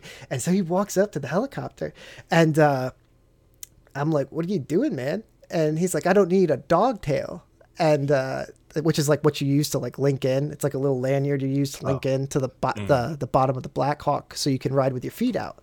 Um, he's like, I don't need a, a dog tail. He's like, I'm just gonna link in with my dick. Mm. And like I was like, dude was so excited. Like this was like his first deployment. And I already had like nine missions for him to go on. Like this dude was like six eight, 275 pounds, making dick jokes, fart jokes, slapping people, just like, uh, uh, uh, like showing up like LeBron James to like an easy fucking game. Just like, woo. like, like, like, I get it. Like you're going to go shoot five foot four Afghanis and you're like a monster. like, Wow. He's like, can you believe they let me do this? Like, yeah, that, that was his whole thought process. And Yeah. like, dude, they were so sad when I. But yeah, that's if somebody would fart in their hand and like put it in your mouth. It's the Polish, the Lithuanians, Estonians, and Latvians. In a I gotta be honest. I, I, said the Germans. I forgot about the Polish. They would Yeah. like it. The Germans would like it. Dude, They pay for it. right, right. So, oh, no, for, front facing, they'd say no because of the shame.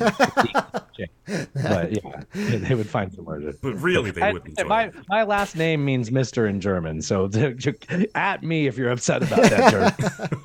German. You'd be like, I'm gonna fart in my hand and put it in your face. They'll be like, Do you accept Apple Pay? Like, fuck. Okay, but not Venmo? Venmo? Venmo, Venmo. well, man, but you guys got anything you want to talk about or anything? Because any questions? Alan, do you want to? Yeah, I, I kind of do. I mean, are you I've kind of I've covered keep most of the stuff. Uh, actually, you talked about BRICS on Oh, one of your yeah. episodes recently. Talk talk to me about that a little we- bit. Yeah, I think we have. So, so I come. Well, I, if I can, Alan, I Yeah, yeah, apologize. ahead. Sorry, I always do this. Um, the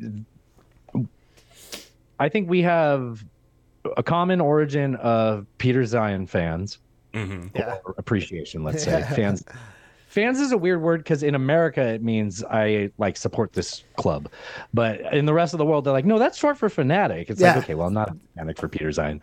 Uh, anyways, he um so coming from that perspective and talking about you, you know, you mentioned it earlier, half of everything, half of the finance sector or housing half in the China. world. No, half the world is going to be in BRICS. right. Yeah. Right. Oh no, not the world. Sorry. Earlier in the conversation when you said half of the finance sector in, in China is Oh, 50, collapsing. yeah, sorry, 50, 50, 50% of the 50 housing top and- ones, yeah. Sorry, That's ahead. what it is. Yeah. Um, so you know, having an, a, a base layer of understanding of Peter Zeihan's outlook on the world, that's like, yeah, we saw this coming. China's not making it past 2030. I've heard that a million times, uh, and it's accelerating. So it's worse than we thought. I've watched his YouTube updates. I don't just read his books. The uh, I see that and I go, okay, well, we are better situated to get through this. It's going to be bad for us. The world's going to get worse and it's going to get bad in a lot of pockets in different ways. Uh, in the US, I tend to believe we're going to ride through it. Unfortunately, I don't think we're going to like what that feels like.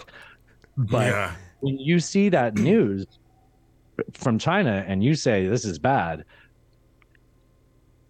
sure it's bad, but like we are on a course towards some kind of a failure or catastrophe. So isn't it good to see that coming in the way that we anticipated instead of a way that's surprising? So, like, you're you're saying, Oh like, wait, and, and take that back to BRICS. So BRICS is expanding into and diluting itself into fucking Argentina, and until they get fucking the Trump of Argentina. I know he's not. Yeah. Uh, and uh, yeah, I, I I guess it's two questions. You know, they're going to bring Saudi Arabia and Iran into some kind of a union, which makes sense because it started off with what India and China. so Yes. uh, yeah, everybody loves each other, but it doesn't matter because from your perspective, their whole thing is undermine the dollar, and it's all fine anyways. Yeah. so, okay. you that pop of Peter Zeihan? No, I don't. I don't think he understands that, and that's the one thing. Ah, Here- here's the thing that I don't. Where Peter Zeihan fails, he's never served in an environment with those people and seen the level of tenacity and vigor and hate in mm-hmm. their like just their soul they have for America. Like, I mean it. When you see twelve dudes put on body armor and think that they're going to take on an Apache gunship, there's a difference between that stupid and okay, these guys like really fucking hate us, right? Like they're mm-hmm. like it, it, there's no winning against You an can only make people do things so far. yeah, right. Like I, middle of the night, the Apache has NVGs, a 30 mil- millimeter autocannon, which is the same gun they put on the Bradley, eight Hellfires, and two rocket pods full of flechettes. Which, if you don't know what that is, that's literally rockets that explode and then take a bag, like two, take like five boxes of nine inch nails, th- chuck them in the air, and then make them explode above your head. That's a pretty hate machine. That Yeah. sounds pretty bad. Yeah. I- sounds rough. I could go on about flechettes. I have a story about a pilot who used to love them, and I used to give him targets all the time. I'm like, "There's two shitheads right here. Just go fucking kill them." He's like, "Fuck you." I'm like, but uh, I used to find people for that shit.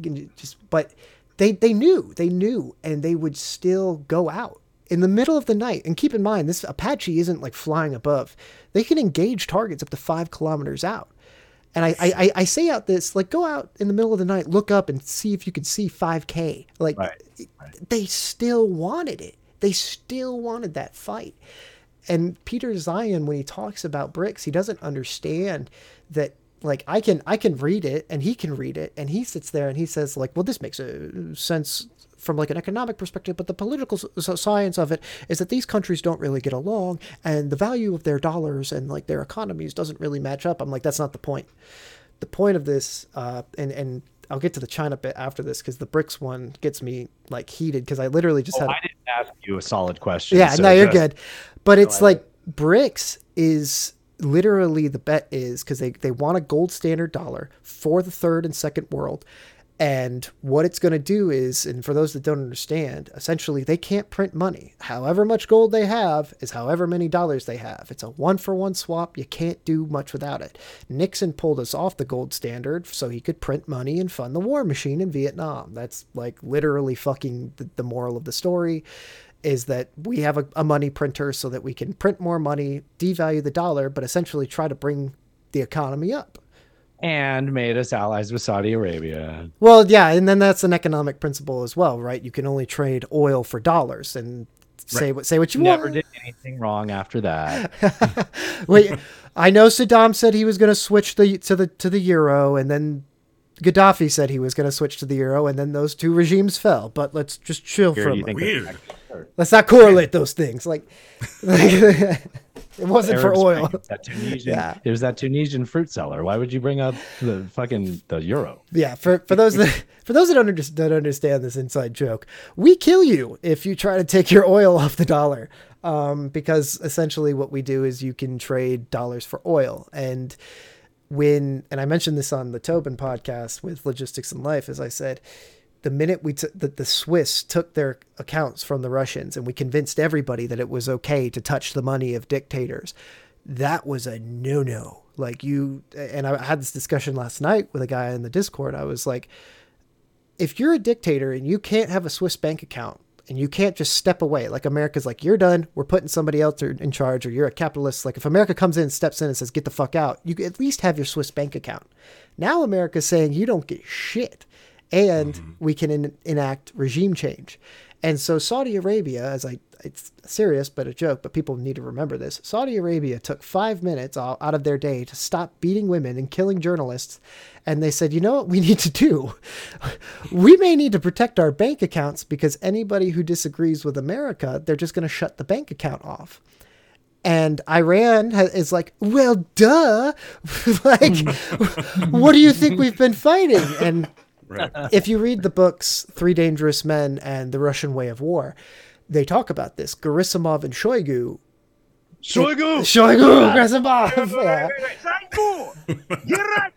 R.I.P. to the legend Prigozhin. Yeah. Fucking, uh, but you, they knew uh, uh, uh, the Libya, Iraq, the the color revolutions, the Arab Spring. We have changed all of these. Uh, the last thirty years, how many regime changes have we enacted because we felt like it? Now we know we can get the Swiss to turn off the bank accounts. We can turn off all this money.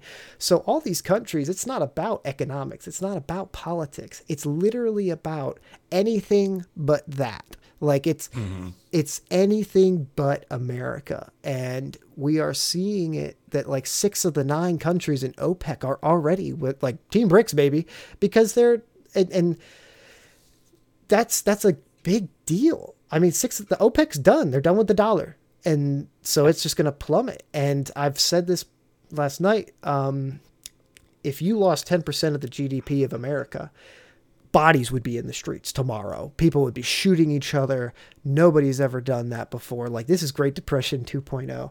If you lose 10% of the economy in any of the BRICS countries, it's a Monday.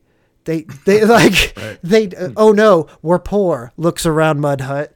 I didn't know we were rich. Like like it it doesn't matter. And, and so if they're willing to go toe to toe at, to, at war with us, and we have a money printer and they have a gold standard, and basically the guys who hold the line on our economic front is the Federal Reserve, Deutsche Bank, fucking uh, name a hedge fund. That's who they're coming for, and they're just gonna why fight? They can just transfer to BRICS bucks and bail and leave us, and then we're just left with the money printer. And I firmly believe that if they can, the only thing they have to do is go look. And it was the president of, it's the country just north of Ethiopia, west of, uh, Oh yeah, I'm great on African geography. You're nailing it. Yeah. Some uh, hold on. Is it Eritrea? Yeah. I think it is Eritrea. Yeah, he literally looked Yeah. at Putin. He said the Americans don't manufacture shit. They're just a banking system. I don't care what we have to do, end it. And so they don't care. It's literally and that's the thing that Peter Zeihan is overlooking is that that that hate. I used to have a judo and wrestling BJJ coach tell me that. He's like, you never want to go and find fight. And, and Mike Tyson about his son. You can't make a fighter out of a rich kid, but you can make, go to the ghetto, find you a Mike Tyson, find you some disgruntled Latin white from the trailer park, Detroit ghetto, black, whatever. You can find them here in America and turn them into a fighter. There's literally entire countries of people like that. It's the hmm. story of empires. Yeah. There's the regional, you become sort of a big deal in your region, then you win some regional conflict, you become the superpower that has a lifespan. Th- things in our modern time are accelerated. You know, I heard you in the last episode talking about the idiots that compare the American Empire to Rome, and largely agree with you. Yeah. But I, I tend to say, fine, that's a fine comparison, but you have to accept that things that took decades then happen in about a year here. Like we just go through it so fast right now. I would I would say that years could be a 500 year empire. when it comes to that Rome argument, to clear like not to, but it's it's Oh, yeah. usually what they say is like It, it is. It usually is an ignorant person. yeah, it's like one sentence, and it's like, well, let's unpack that because, like, if you've ever read the, the the fall of Rome, it's like, like you said, it's like a 250 years. It's all these multiple things, and then you try to. you can just look at the, you can just look at the Republic period. I mean, I, Yeah. I don't include anything post Caesar. At honestly, you can end it at Sulla Yeah. and call that like the Republic period of Rome. But sure, you can. I mean, it's right to end it with Augustus and Caesar. But you know that period. That's to me Rome. Mm-hmm. The that if you're going to compare anything to the United States, it's 500 ish years of Roman history that, yeah, with technology and the way that things happen globally and speed things up these days, you could do that in a real hundred year, century, one and a half.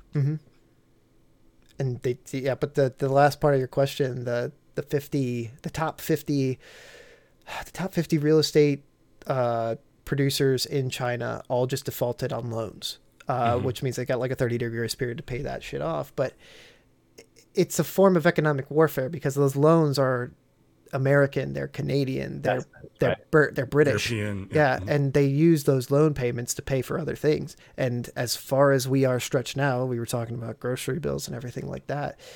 If you don't have that loan payment coming in, how many other? It's like the dominoes; they're going to fall. And like I said, it, if China, if China's economy collapses, they're not going to feel it. The rich might.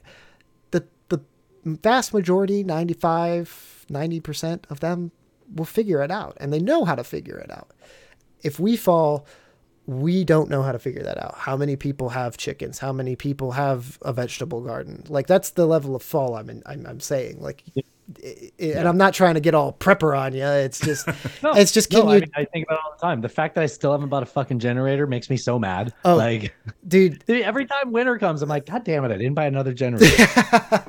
yeah, I and I, I mean that's the, my my and I, I say that too because my my grandmother, uh, my dad's mom, was in the Great Depression. She lived to be like 95. And she had a vegetable garden. She knew how to fish. She knew how to do all that stuff. And she was like, I grew up in, on cloth diapers and Yeah. uh, and Yeah. made baby from the garden. and yeah.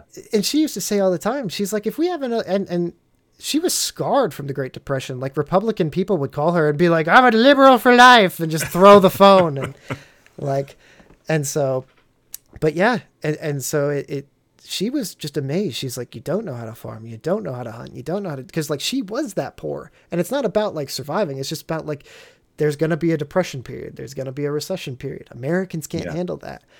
BRICS can and they they are. They're gonna handle it. And if it takes them five years ten years or 15 years being poor at they they my favorite thing and i hate using it as like a it's like a tactic that i always put i want to be in right if i'm me as a person is that the ira saying when uh, they they tried to kill margaret thatcher and she said you have to be right every time we just got to get right once What?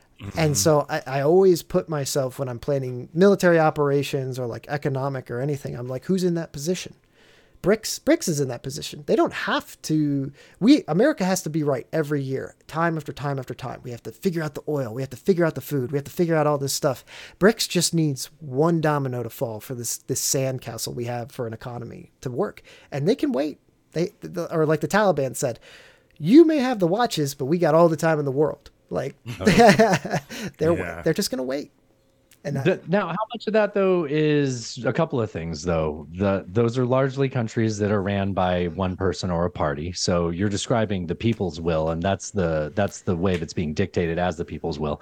And also, the second thing I'm classic at is not remembering my second thing. So why don't you just answer that? so so it's like you know they're dictatorships. How long can that last, right? Like, and or, or how well does that represent the person there? oh, it right? doesn't Like, that doesn't matter. of China, out of CCP, right? They're stuck. Well, I love well, it doesn't matter until it doesn't exist. you ever you ever held And, and, and like if you got this whole gold standard off of 30% of the world's gold, how is that going to be a thing?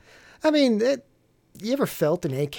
You ever felt that? Like, I mean, it's it's an awesome firearm. It's got this like The wood furniture feels crisp. It's a little jiggly, but that feeling of the bolt riding back and then forward, it's like that shunk. You're like, oh man, that is just you, that that feels They're good. the AK of the world. Yeah, right? there's And we're no, it's 16. no. What I'm saying is like it's really hard to have a, an opinion on the other end of that thing. Like ah, yeah. it's, I mean, and the other thing is like somebody said, well, like the dollar's backed by the United States military. Haha. I'm like, okay, what are you gonna do? In- invade fucking East Africa, Mozambique, Somalia? Like we're we're switching. You're gonna go invade Saudi Arabia? You're gonna invade the Middle East again for regime change because they're isn't, switching. Isn't Peter like- Zeihan's take more of like the value of the soft power of it, though? That like at the end of the day, how invested is India in seeing China succeed at this? Because if this organization is largely China's desires, like you're going to tell me the guy that wants to be the Dragon Emperor isn't also because like you look at the history of China, like I'm sure you're mm-hmm. familiar with the history of people in China and the emperors of China, not the step people of China, the steppe although that existed, but like how how regional powers and then unification. Oh look, China unified. Oh look, China unified. It hasn't quite happened in the right way that under one person in a while. It's about due, and I think someone thinks they were right for that. How does that fit in a place that also includes Argentina and Iran? I, I mean, it's like kind of like this. Like if you, if me, you, Alan, and like seven other random dudes from the College of Vanderbilt, it, like here, here, let's say this: uh-huh. you you go, you two go to the local college, pick four liberal uh, liberal arts majors, and you say, "Hey, I got my buddy's my buddy Cody is coming. He's an army vet. He's a former judoka who was at the international level. He's a BJJ national champion, uh, special operations combatives program, and we're gonna get in a room with him and we're gonna fight." All of us, hmm. freestyle. What's the first thing all of you are going to agree on? First one to go is Cody's got to die, right? Like, it doesn't matter about Dustin or Alan or any of that. The first thing that's going to happen is like, I don't care what the fuck happens after Cody, but Cody's got to go. Like, and so the thing is, is like India and Russia and all these countries, and, and I think that's something that like we saw in Eritrea. Like he was literally saying, like they, they gotta go, like they gotta, because we can fight each other later. America's got to go. And I think that's what India and China are saying is like, you know, we have these border disputes, we have some economic ties, we have these things going on. And I bet what India is thinking is like, okay, look, every time, exactly like you say, the Dragon Emperor falls, they, they go down.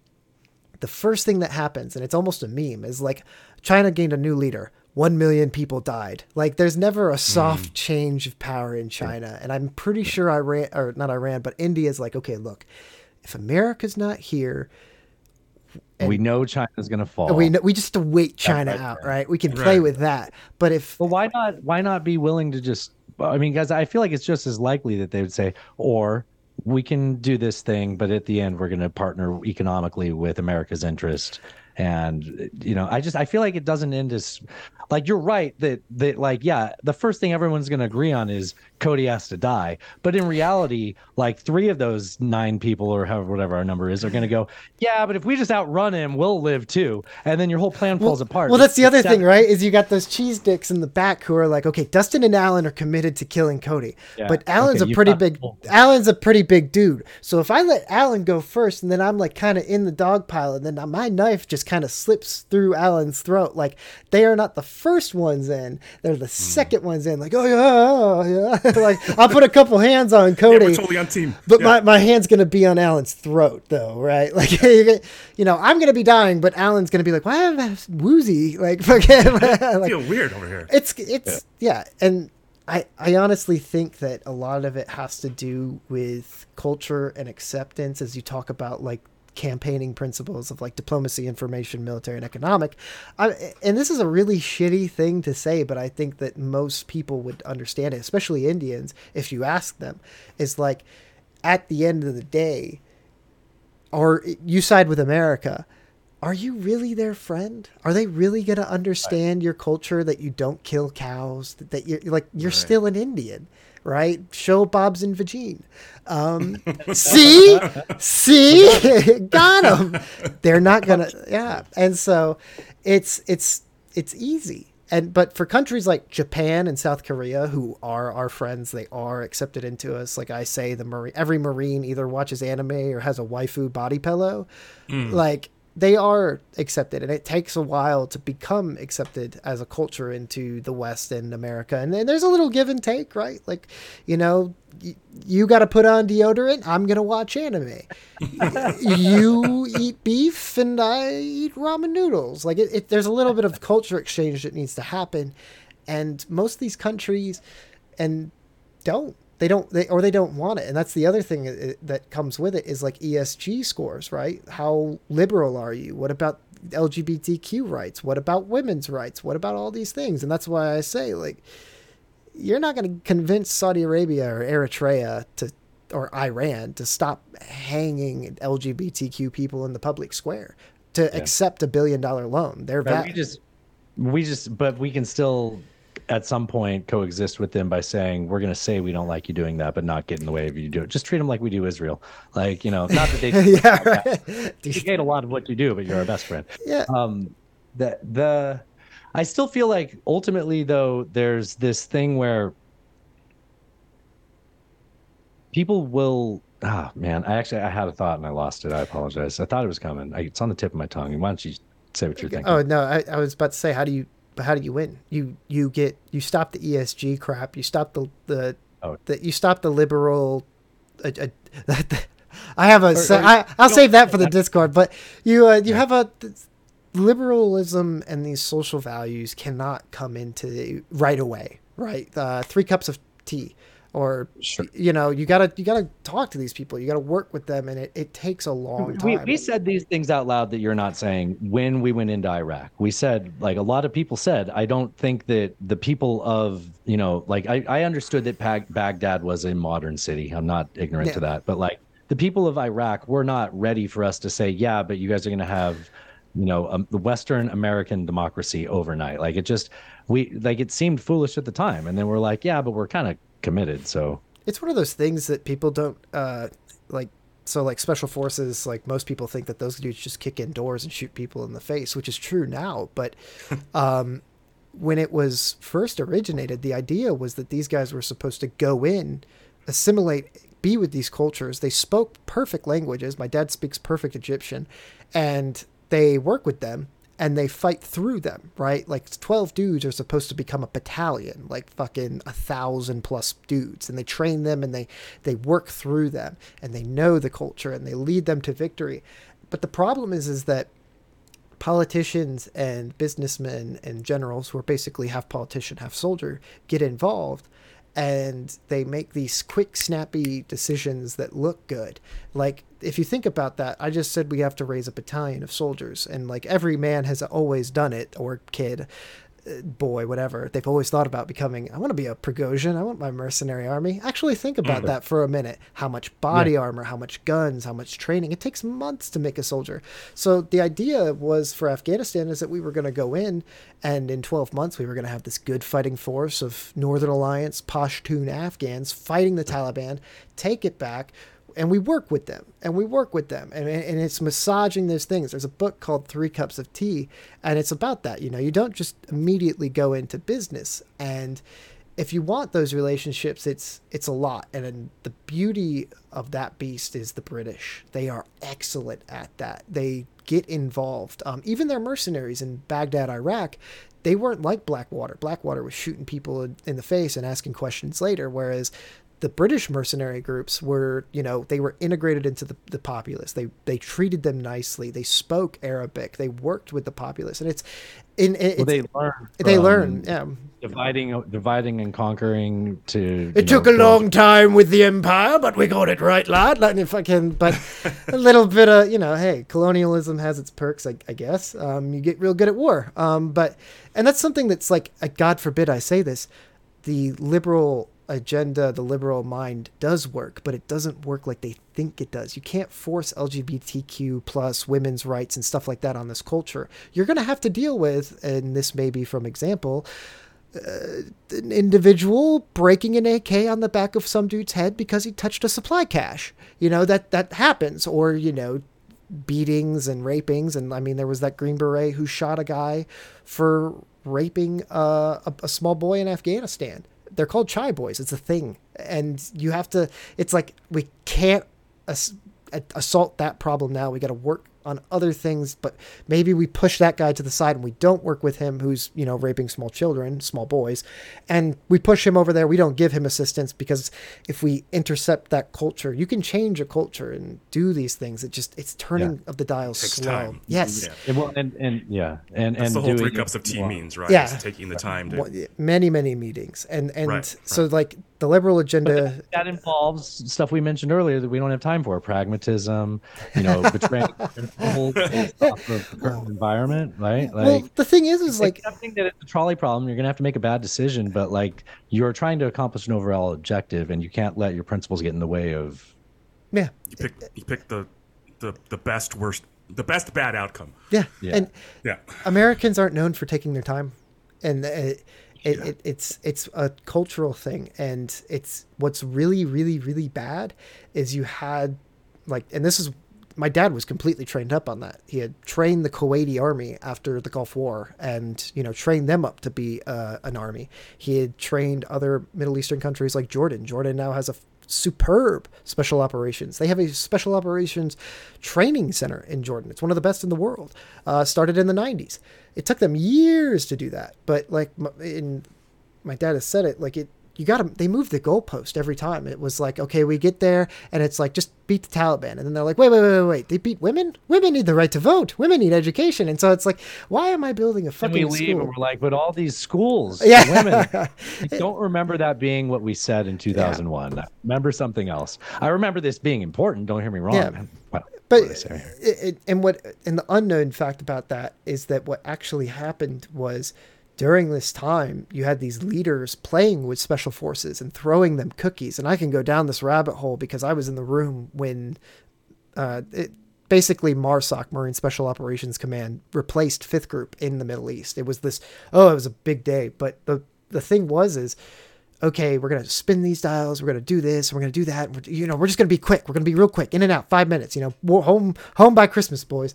And it was like, okay, well, we have dudes patrolling, but who's gonna kick in these doors? And so special forces slowly shifted from like doing these things to kicking in doors and shooting in people in the face. They were really when it started, they were there to do force multiplication and build these places up. My dad when 2001 happened, probably spoke uh, perfect Egyptian. By the time we left Afghanistan, almost every Green Beret team had interpreters because they couldn't speak Pashtun at all. Wow. They had lost the ability. And so, Yeah. what, and Wow. I, I, look at that, that in the same battle or in the same war. Excuse me. yeah, 20 years. 20 years is all How do you lose that? I'm sorry. How? You, shouldn't you reinforce that though? Am No. I am I not It- following you? You the the thing that happened was those snappy decisions and what looked good, and we spread out too thin, and people wanted results and they wanted numbers. Uh, General Miller, who was in charge when I was there, turned the Afghan war into a war of attrition. And if you don't know what that means, we basically were counting how many Taliban HVT we killed. I, I, this yeah. sounds a lot like what we learned about Vietnam. No, we didn't later. learn shit. we didn't learn shit. I Like mean, you could have said Westmoreland. And yeah, West. like I, I have talked. It's, it is. He was Westmoreland, and what's even funnier is that Miller, uh, after Afghanistan fell, he retired and he went to go work for Sig, who now owns all the contracts for the small arms of the military. They won all three contracts, and uh, but he turned it into a war of attrition. And when people sit there and they say, like, man, Cody, what did you do in Afghanistan? Well, one of the soft units I worked with was Ranger Regiment, and they do three month deployments. I was there for nine, so I got to meet third battalion, second battalion, first battalion. They killed 9,000 HVTs over the course of nine months while I was there. Just that soft branch. And they were proud of it. They count, they counted the numbers, and that was just them. That's not including Navy SEALs, Marines, the Polish, the Lithuanians, how many people we just used a drone on and stuff like that. It was a numbers game. And that's why, like, to roll it back to your question, like, can we take on BRICS? They're playing the long game. They're playing the game of sit, wait, and find out because they're too short sighted to, to to think about this shit. We don't we can't build these countries up. We've lost the capability. All we think about are short-term gains. I mean, look at venture, it's basically venture capitalism. Just show me the growth. And most Americans don't have the ability to sit, wait and build something. And it's it's their nature. I mean, I, I I have this discussion with my wife all the time about like raising or having kids. Is like Americans just kick their kids out of the house at 18. Meanwhile, every other second and third world country, the kid usually either lives in the house or they, they work at the family business and it builds up and up and up and like the, the, the generational wealth just increases, right? Like there was one guy who said, the dad may own the the euro shop but then the son goes and makes a, a, dry cleaning place. And then the dad dies and he owns a euro shop and he owns a dry cleaning place. And then he has some cousins come work in it and it grows and it grows. And but in america oh, but you don't understand. It's the american dream. I go Just, get my own house and i start my own family where i kick my kid out at 18 and all you have to do is think of a few generations of that. And you're like wait this doesn't Makes sense. Uh, yeah, and, it, it, it is not unlimited supply there. And like, then you sit and you fucking wonder why we're looking around and we're like, oh yeah, none of us have generational wealth and none of us want to have kids because all they literally are, according according to our culture, is a financial burden. And right. I mean, yeah, you're not wrong. So, what do you think, Alan? Like that, it, it feels like there's an economic response to what you're talking about, though, because like that's the like socio or what yeah socio side of it but the socioeconomical like don't don't i feel like at the end of the day because of the the the divergent nature of capitalism and the many options that you come to find out where the true like success of the market teaches you uh, of a situation that you get from capitalism, as opposed to you said earlier that they all um, they have to they only have to be right once. Well, yeah, but they have to be right and they have to guess right based on the way they run their systems, yeah. and and they have to do that in unison. Whereas I I mean I don't know. I feel like economically I don't know that that's because at the end of the day, can't people just go to the bank and pull out all their BRICS bucks and transfer it into whatever currency they want to like, and and then that undermines the whole thing. And then China still, even with all of BRICS, doesn't have a majority of the world's gold supply, or if they do, it we would have the other plurality. Yeah, yeah, we have, we, we do, and I I think that the the other thing that I haven't mentioned and you brought kind of brought it up is they'll outwork us we're mm. what are we doing? We're about to do four day work weeks. We don't want manufacturing jobs. We don't want hard labor. I mean, the envy of every person is to work four hours from home as a project manager and make a hundred thousand dollars, right? Like, there's no shame in it. Don't we all want that job? Um, just you know, and but the thing is is like they're the ones making the manufacturing they're the ones pulling the 12 hour shifts at the fucking you know the nike manufacturing joint down right. there in Mexico or wherever, you know, we're what I think what they'll do is they'll cut us off. And then we're going to have to find people to run our factories because we're a nation of consumers, not producers. Uh, how many people do you know are going to take a sweatshop job at the New Mexico right. Nike outlet, right? Like they're just going to, yeah. they're just going to cut us off. They're going to be like, you know what? Hey, screw. And, and Russia is amazing proof of that. They figured out how to get what they need while being economically challenged, like basically imprisoned and they're getting it and they're figuring it out and it's barely hurt them. Uh, I I think that they will and they'll manufacture for each other and they'll they'll work hard for each other and they're going to build it build it build it up and they're just going to leave us alone. They're just going to that's it.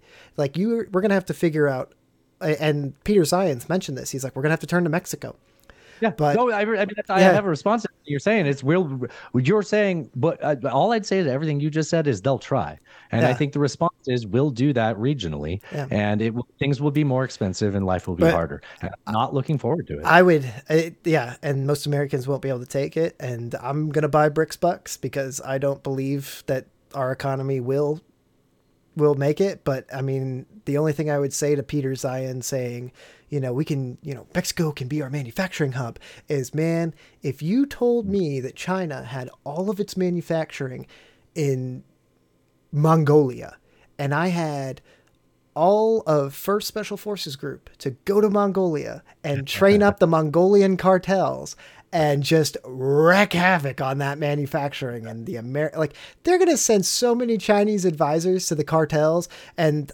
the fentanyl, the heroin. I mean, North Korea is one of the biggest producers of heroin and uh, all those drugs for the black market and hacking. If all of our shit's in Mexico and they already have an armed guerrilla insurgency down there who just cares about one thing money, oh man, it's, you could send anybody in there with a bag of fat cash and some AKs and just change the economic outlook of America overnight. And it would be with a Mexican label, like Mexican cartel label.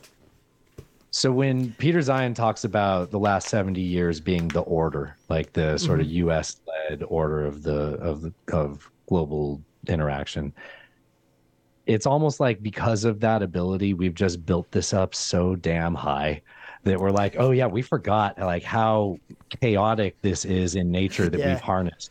And once the like interconnectedness comes out of it, it's such a topple. you, you got to do it. I mean, that's that's kind of we made a post about that on uh, Kitbagger. I did because I watched Master and Commander, and you read the book, The Savage Wars. Yeah, because it was on. Like you're fuck, Master Commander's on. No, I got it. I got it on YouTube for. I, I have like all the sweet '90s films uh, for going Nice. on like flights. So like The Patriot, Master and Commander, uh, uh, Pla- uh, Hunt for the Red October. Platoon, Red October. Oh man, Sean Connery films, Platoon. Yeah, and so Gage catch Blue Drive. winners fuck the prom queen. Uh, but yeah, I mean, that's kind of the thing, right? And I, I don't. I've kind of been shitting on like the left, but I would say like there is a proper way to bring liberal morals and values into this, and there's a proper way to bring conservative values and morals into this, and they work hand in hand in tandem. But the one thing you can't forget is we didn't get here by shaking babies and kissing hands. We got here by brutally murdering people who stepped near us and said, "No, we're building the American empire." Oh, you want bananas to be cost a lot for chick? Oh, we're gonna send the First Marine Division to squash you. Like, it's how it goes. People give Chiquita way too much credit for that. I'm like, I think you forgot about the CIA. And, Yeah. yeah, people with guns. Yeah, I mean, and it it is. And what's really sad is that I would love for somebody to figure it the fuck out. Uh, that you know, hey, maybe extreme action and extreme violence is required, but it's kind of hard to brief that. And the people who, you know, and we're not kind of our military doesn't want that anymore. We're kind of banking on the fact that we think technology is going to outwork good soldiering. You know, why do we need good soldiers and hard soldiers?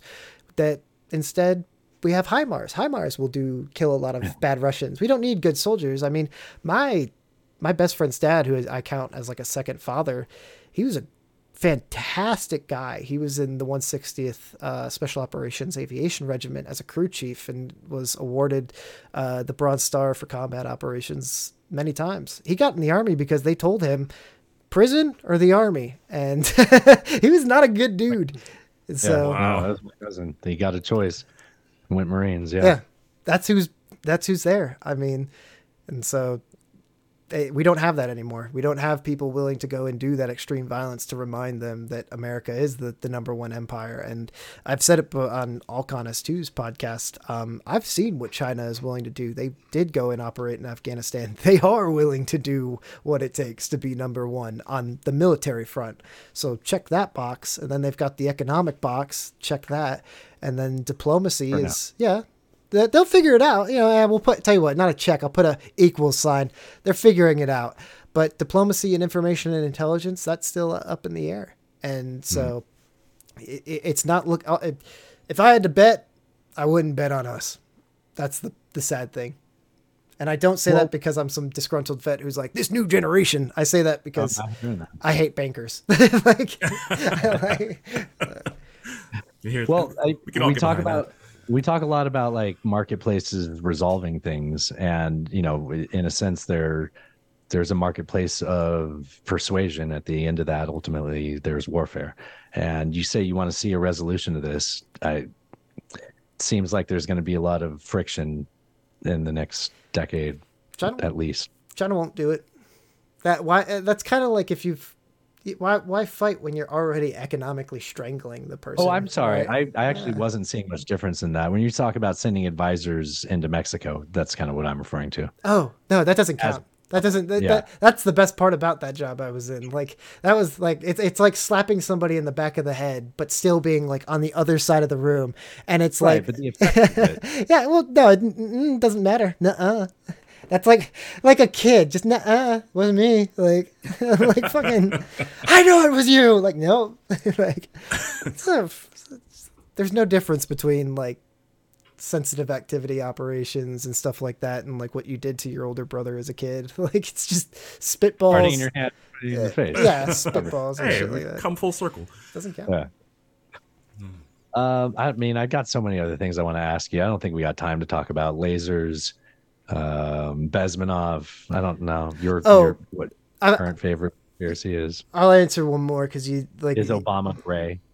get- gray. No. Is it gray or Yeah, yeah, well, everybody says it's Obama gay, and I'm like, well, I think the real question is that man appeared gray to me while he was president. Nah. It's so.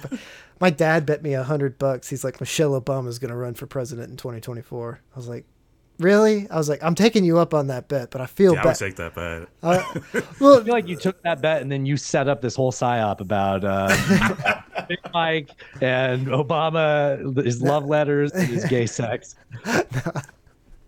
yeah, I wish. I'm Uh, gonna win that hundred bucks. I don't fucking care.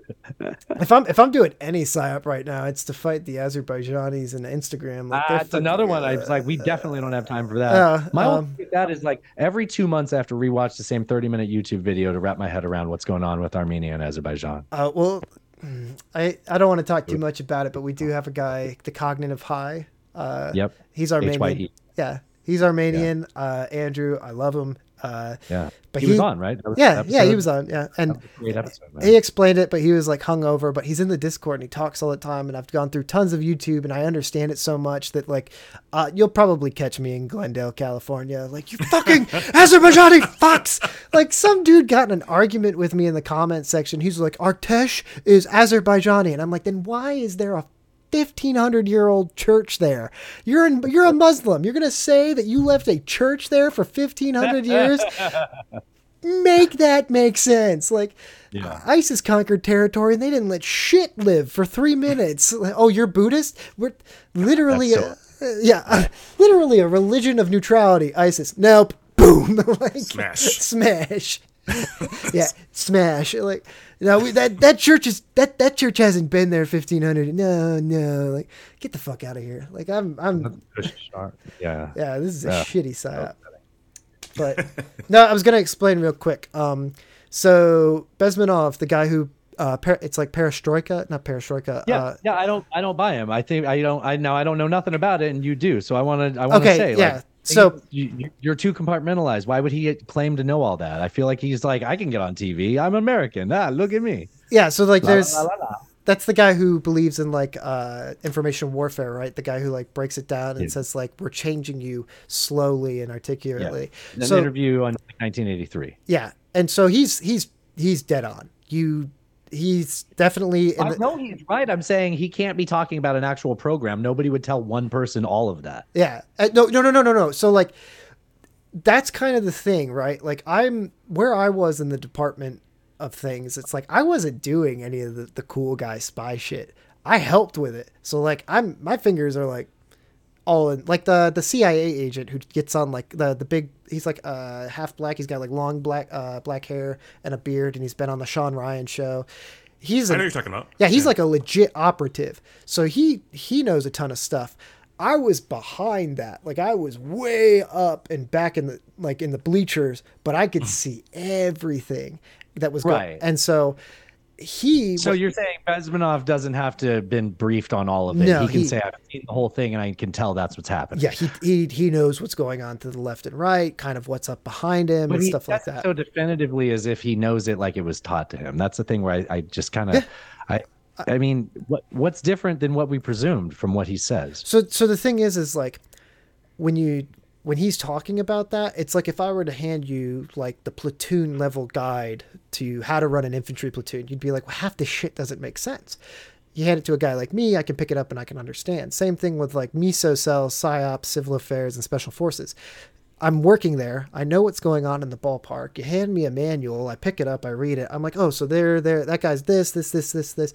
So he knows. He knows what he's talking about. And he, he definitely understands. So like if you were to hand him a KGB like, hey, we found this when the Berlin Wall fell in Poland. What's this saying he's like, oh yeah, shit, that that was Trevor. That's what Trevor was working on. like, uh, hey, Trevor, and he's like, shut up, bitch. Like, like oh, like, and so I'm sure he he 100% knows. And it's one of those things like the only people who are compartmentalized and the guys that make me giggle a shit ton is there's this one American who was turned spy for the USSR and he's like Putin's not a real spy. I was the real spy. I was here in America. Like, dude, you were a puppet.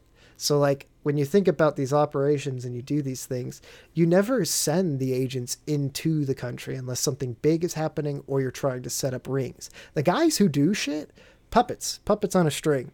Like, oh, we need you to blow up this dam, or we need you to blow up this power station, or or set Something expendable. Someone Or- expendable. or here's fifty dollars, set fire to California and Italy or whatever. Puppets on a string, right? for, re- for plausible deniability too, like Yeah. so that you. Well, yeah. d- if he gets captured, who gives a fuck? Like you, Right, yeah. it's an American dying, spying on Americans. It's like, yeah, like, and Well, so they don't want to talk about that. Yeah. yeah, and so you, I I can't talk about it much, but it it gets weird and it gets very unethical quick because it's like Yeah, how much, clearly. like how much, subject. how much are you are, are you willing to bring women and children into this? Are you willing to bring people? Someone is. Well- like so, the conversation gets there. I'm sure. Oh yeah. Oh. Oh. Yeah. Shivers down my spine, man, bro. I was about to say the worst one is are you willing to get people who are going to get paid for something, but it's actually for something else and they don't even know what they're doing? Yeah. Yeah, and so can't wait for that one to get declassified because I that was a very uncomfortable. I, let me let me put it this way: I was a first lieutenant and I was livid, and I got kicked out of that meeting. So what I would say is, it's it's one of those things that like when you, he talks, it's like, dude, you were a nobody, you were a pay stub, and like Putin, what Putin did But, oh, the guy. The, uh, sorry. yeah, yeah. And so Putin, what he did is like you have that psyops, right? Like you have Bezmenov in the back playing because you're trying. What you're trying to do is like first you do the psyops, right? You're you're you're play you're and it's more fun now because we have the internet. And I say more fun, it's easier to to internet, mm. right? You just tweet, you do this, you do that. That guy like this? What's that guy doing? Does he have a cousin we can talk to? Oh, he likes us, and he's a friend of a friend. And like you, you go through the cousin, and you get to that guy because he's actually where we need to be and so the the psyops are, are pinging like that like like think about it like echolocation and then somebody pings back and they're like yeah fuck yeah down with america and you're like hey that guy right there. And then you kind of weasel your way into him through people that you can kind of get to and then you meet him in a discreet location that isn't that country and then you train him up and you give him money and you give him weapons and you give him what he needs and it's usually like one or two tasks and if it's a big thing like we're trying to take something down they'll know other people. But if for instance let's say we're start trying to start fires all over the world because we're in a war with Ukraine and we, we need the economy to blow up we send out the perestroika we send out the the information warfare we all these people that we've been working on for 30 years we've been basically simmering the stew right? Trying to make everybody believe that capitalism is bad and that all these things are bad and that we're not that bad. We're russian but we're not that bad. And then we send out an echolocation and we'll get a lot more. We'll pull them out of the wood line. And then what we do is we go, okay, you're in Chile. Let's meet in Argentina. There's a big soccer game there. That's going to be your cover story. Here's, I'm going to get, when you get there, I'll give you $5,000 cash. It's going to pay for the expenses and we're going to talk. And then it's just talk. And then we, now you got a girlfriend in Argentina, right? Because we hired a hooker. Right. And so you keep going back to Argentina, but really what you're doing is you're hanging out in the woodline and you're learning how to start fires and you're learning about pipe bombs and you're learning about all these things. And then we go, okay, Bill, you're good to go. This is a Swiss bank account. This is your bank account. Here's $10,000 cash. Here's another $15,000 cash that you need to hold on to for when the time comes. And then, I don't know, 2022 happens and you go, okay, hey, remember that 15 grand? Use it. Oh, you, uh, okay, you're good. Once you're completed with your tasks, A, B, C, and D, light these countries' forests on fire, there will be $150,000 cash in your Swiss bank account. Just send pictures via WhatsApp. Once you're done, leave that fucking country. Don't ever talk to me again. And you burn that burner phone, and then he does his little mission, and then he gets $150,000 cash and he disappears. And if he gets caught, he's a Chilean in Chile who was Right. Starting fires. And it does it oh oh no, we lost that that guy. Who gives a fuck? Right. And Yeah. so it, it once again you get kind of callous to these things. And so that guy who said Putin doesn't do shit, he was one of the guy, the fire starters. And Putin, on the other hand, he was a defensive agent with the Stasi. He was trying to prevent that shit. He was looking for the guys that we were trying to echolocate. And so when he, if you read his book, he had like this huge, like thing of like folders on people that he had to burn. I'm willing to bet my house that all it was was like information on your mom, information on your dad, information on uh, like he probably knew everybody, everything, hunting for people who had been pinged. And so it kind of works in tandem because you have intel and intelligence and psyops in the back, pinging and looking and, and, and basically farming to pull people out of the woodline. And then all of a sudden you find a guy from Michigan and he's like, I love guns and I hate my governor. And you're like, yeah. All for you. And then they get, Okay. and then they get, of them. yeah, but who? What did you really lose at the end of the day? If you're Right. doing phishing scams and you're collecting Bitcoin and you've, like, let's say you steal fifty thousand dollars from bank accounts and grandmas, and you have an operations fund of fifty thousand dollars, and you hand those twelve guys fifty thousand dollars to go buy ARs and all that shit. All you did was lose man hours. Like you didn't lose twelve eight. for that anyway. Yeah, At least that's they're- on salary. Yeah. Fuck it. Like it's Yeah. it It wasn't this project. It was another one. Yeah, and and so it's so much, and I hate to say this, but it's the callous in me. It's so much fun because you you do that and you're just like, man, people will flip on a dime, hmm. and you just Yeah, the side of it all. Yeah. and, and BA and on that podcast we talked about that and that's what he was saying is like you need to have those core values like I will never betray America I will never beat my wife or do these things and then you don't get geolocated you don't get picked up and recruited Right. but like Right. you you see it you see it all and, and it's really This hard goes back to that sixty or seventy percent of people, right? yeah oh yeah they're the- they're so, that, yeah. Yeah. They're they're the worst. you could you could probably over the course of like six months of like pulling that in and like a little bit of money here and there, you could get them to do some dumb shit. Like like Well, I don't know about you, but I'm I'm hitting I'm hitting my bladder's Oh, Yeah, same, same. It's been a lot of fun though, man. It's a Alan's great sweat- episode. Yeah. No, it's been great. Um, I, I, I have like I'm looking at my list of things we did not get to. I I know for sure we can't we don't have time to talk about the flawed logic of trying to starve out Crimea. How come nobody thought of that before? Oh, what? Oh. But I, I don't think we have time for that. I don't think we have time for that. no, No you're- time That's for the big sharks. idea, right? They're gonna they're gonna try to starve out Crimea, and they just have to put it. No, we're not doing it. We don't have time for no, that. I'll I- have to come. hilarious. that People are like, here's a thought nobody had before. yeah, all the ways people tried to go after Crimea before, those were all dumb. I've got the real one. I also know how to beat roulette. Like, I love how I literally just got done on this tangent of like ethical fucking like borderline spy God. agency awful things, and you're just like, fucking starve 2.5 million people. Fuck it. Just- man, fuck- what the fuck? world. I got medieval siege. They, they chose to move to Crimea in 2014. It's fuck them. Like, I, Who hurt you? Who hurt you as a child? listening to you for the last couple hours. I came in here a dough. Like, Just I've ran a psyop on Dustin. Summer was amazing. It's fall now. Oh my god, hunting season. Like this. dude you're gonna you're gonna get done with this and everybody's gonna be talking to you like hey how pissed are you at republicans or liberals? And you're gonna be like wait wait wait wait wait wait wait. Is this a is this an echo? Is that like, how, oh yeah. Like, every other Instagram comment, it's like the first thing I do is go to about, see when they created the account, and then I ask them, "Why'd you create your account in August 2023?"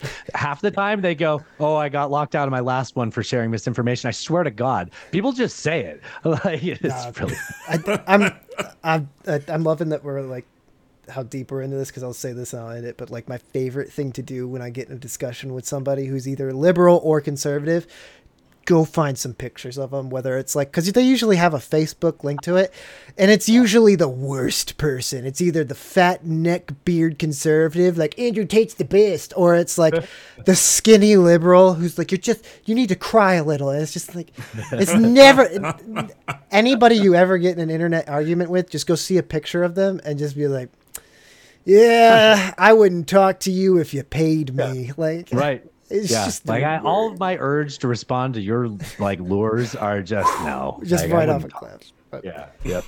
guys, I don't want to keep you any longer. It's been two and a half hours. I really Well, it's been appreciate you. fun. Yeah, It's been fun, Like, man. Yeah. Yeah. man. I, I feel like if it weren't for the sake of time eventually catching up with me and me, you know, turning into a pumpkin. I don't want to. the same thing with Alan. Every show, I'm like, I don't want to stop talking to you.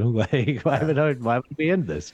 But yeah, so uh, none taken podcast. Uh, I got some people I need to throw your way, and then uh, anything else you guys want to shout out? Alan, you got an idea? Oh, we uh have uh no. Not yet. I, yeah, not yet, not yet. We're, We're not ready for we're that yet. working on um, moving into having maybe a subscriber worthy thing to offer, Mm-hmm. and once we have that straightened out, we'll, we'll have that to announce. But I guess if you like what we're doing, it's free to listen to us. You know, Yeah. I, I think it's fun. I Find us anywhere you find this show. You'll Yeah. find us there too. Yeah. And then on, on Instagram, obviously, None Taken Podcast. Yeah, that's where I'm on mostly. We exist on other socials, but like Instagram's fine. Instagram's where I'm at. Yeah. I swear to God, if you take my thing and start hosting video game nights and start fucking with, I'll drive to Nashville and I will beat you like a Why would I, red. do that when I couldn't just do it with you? Like, I just be like, no, let's get on the video game night. Yeah, Ah, I'll just bring some people there with me, man. That's what it's about. There you go. That'd be awesome. Yeah. All right, guys. I appreciate right. it. Thanks, Cody. Thanks, guys. Cheers. man. All right. Drive safe. Yeah.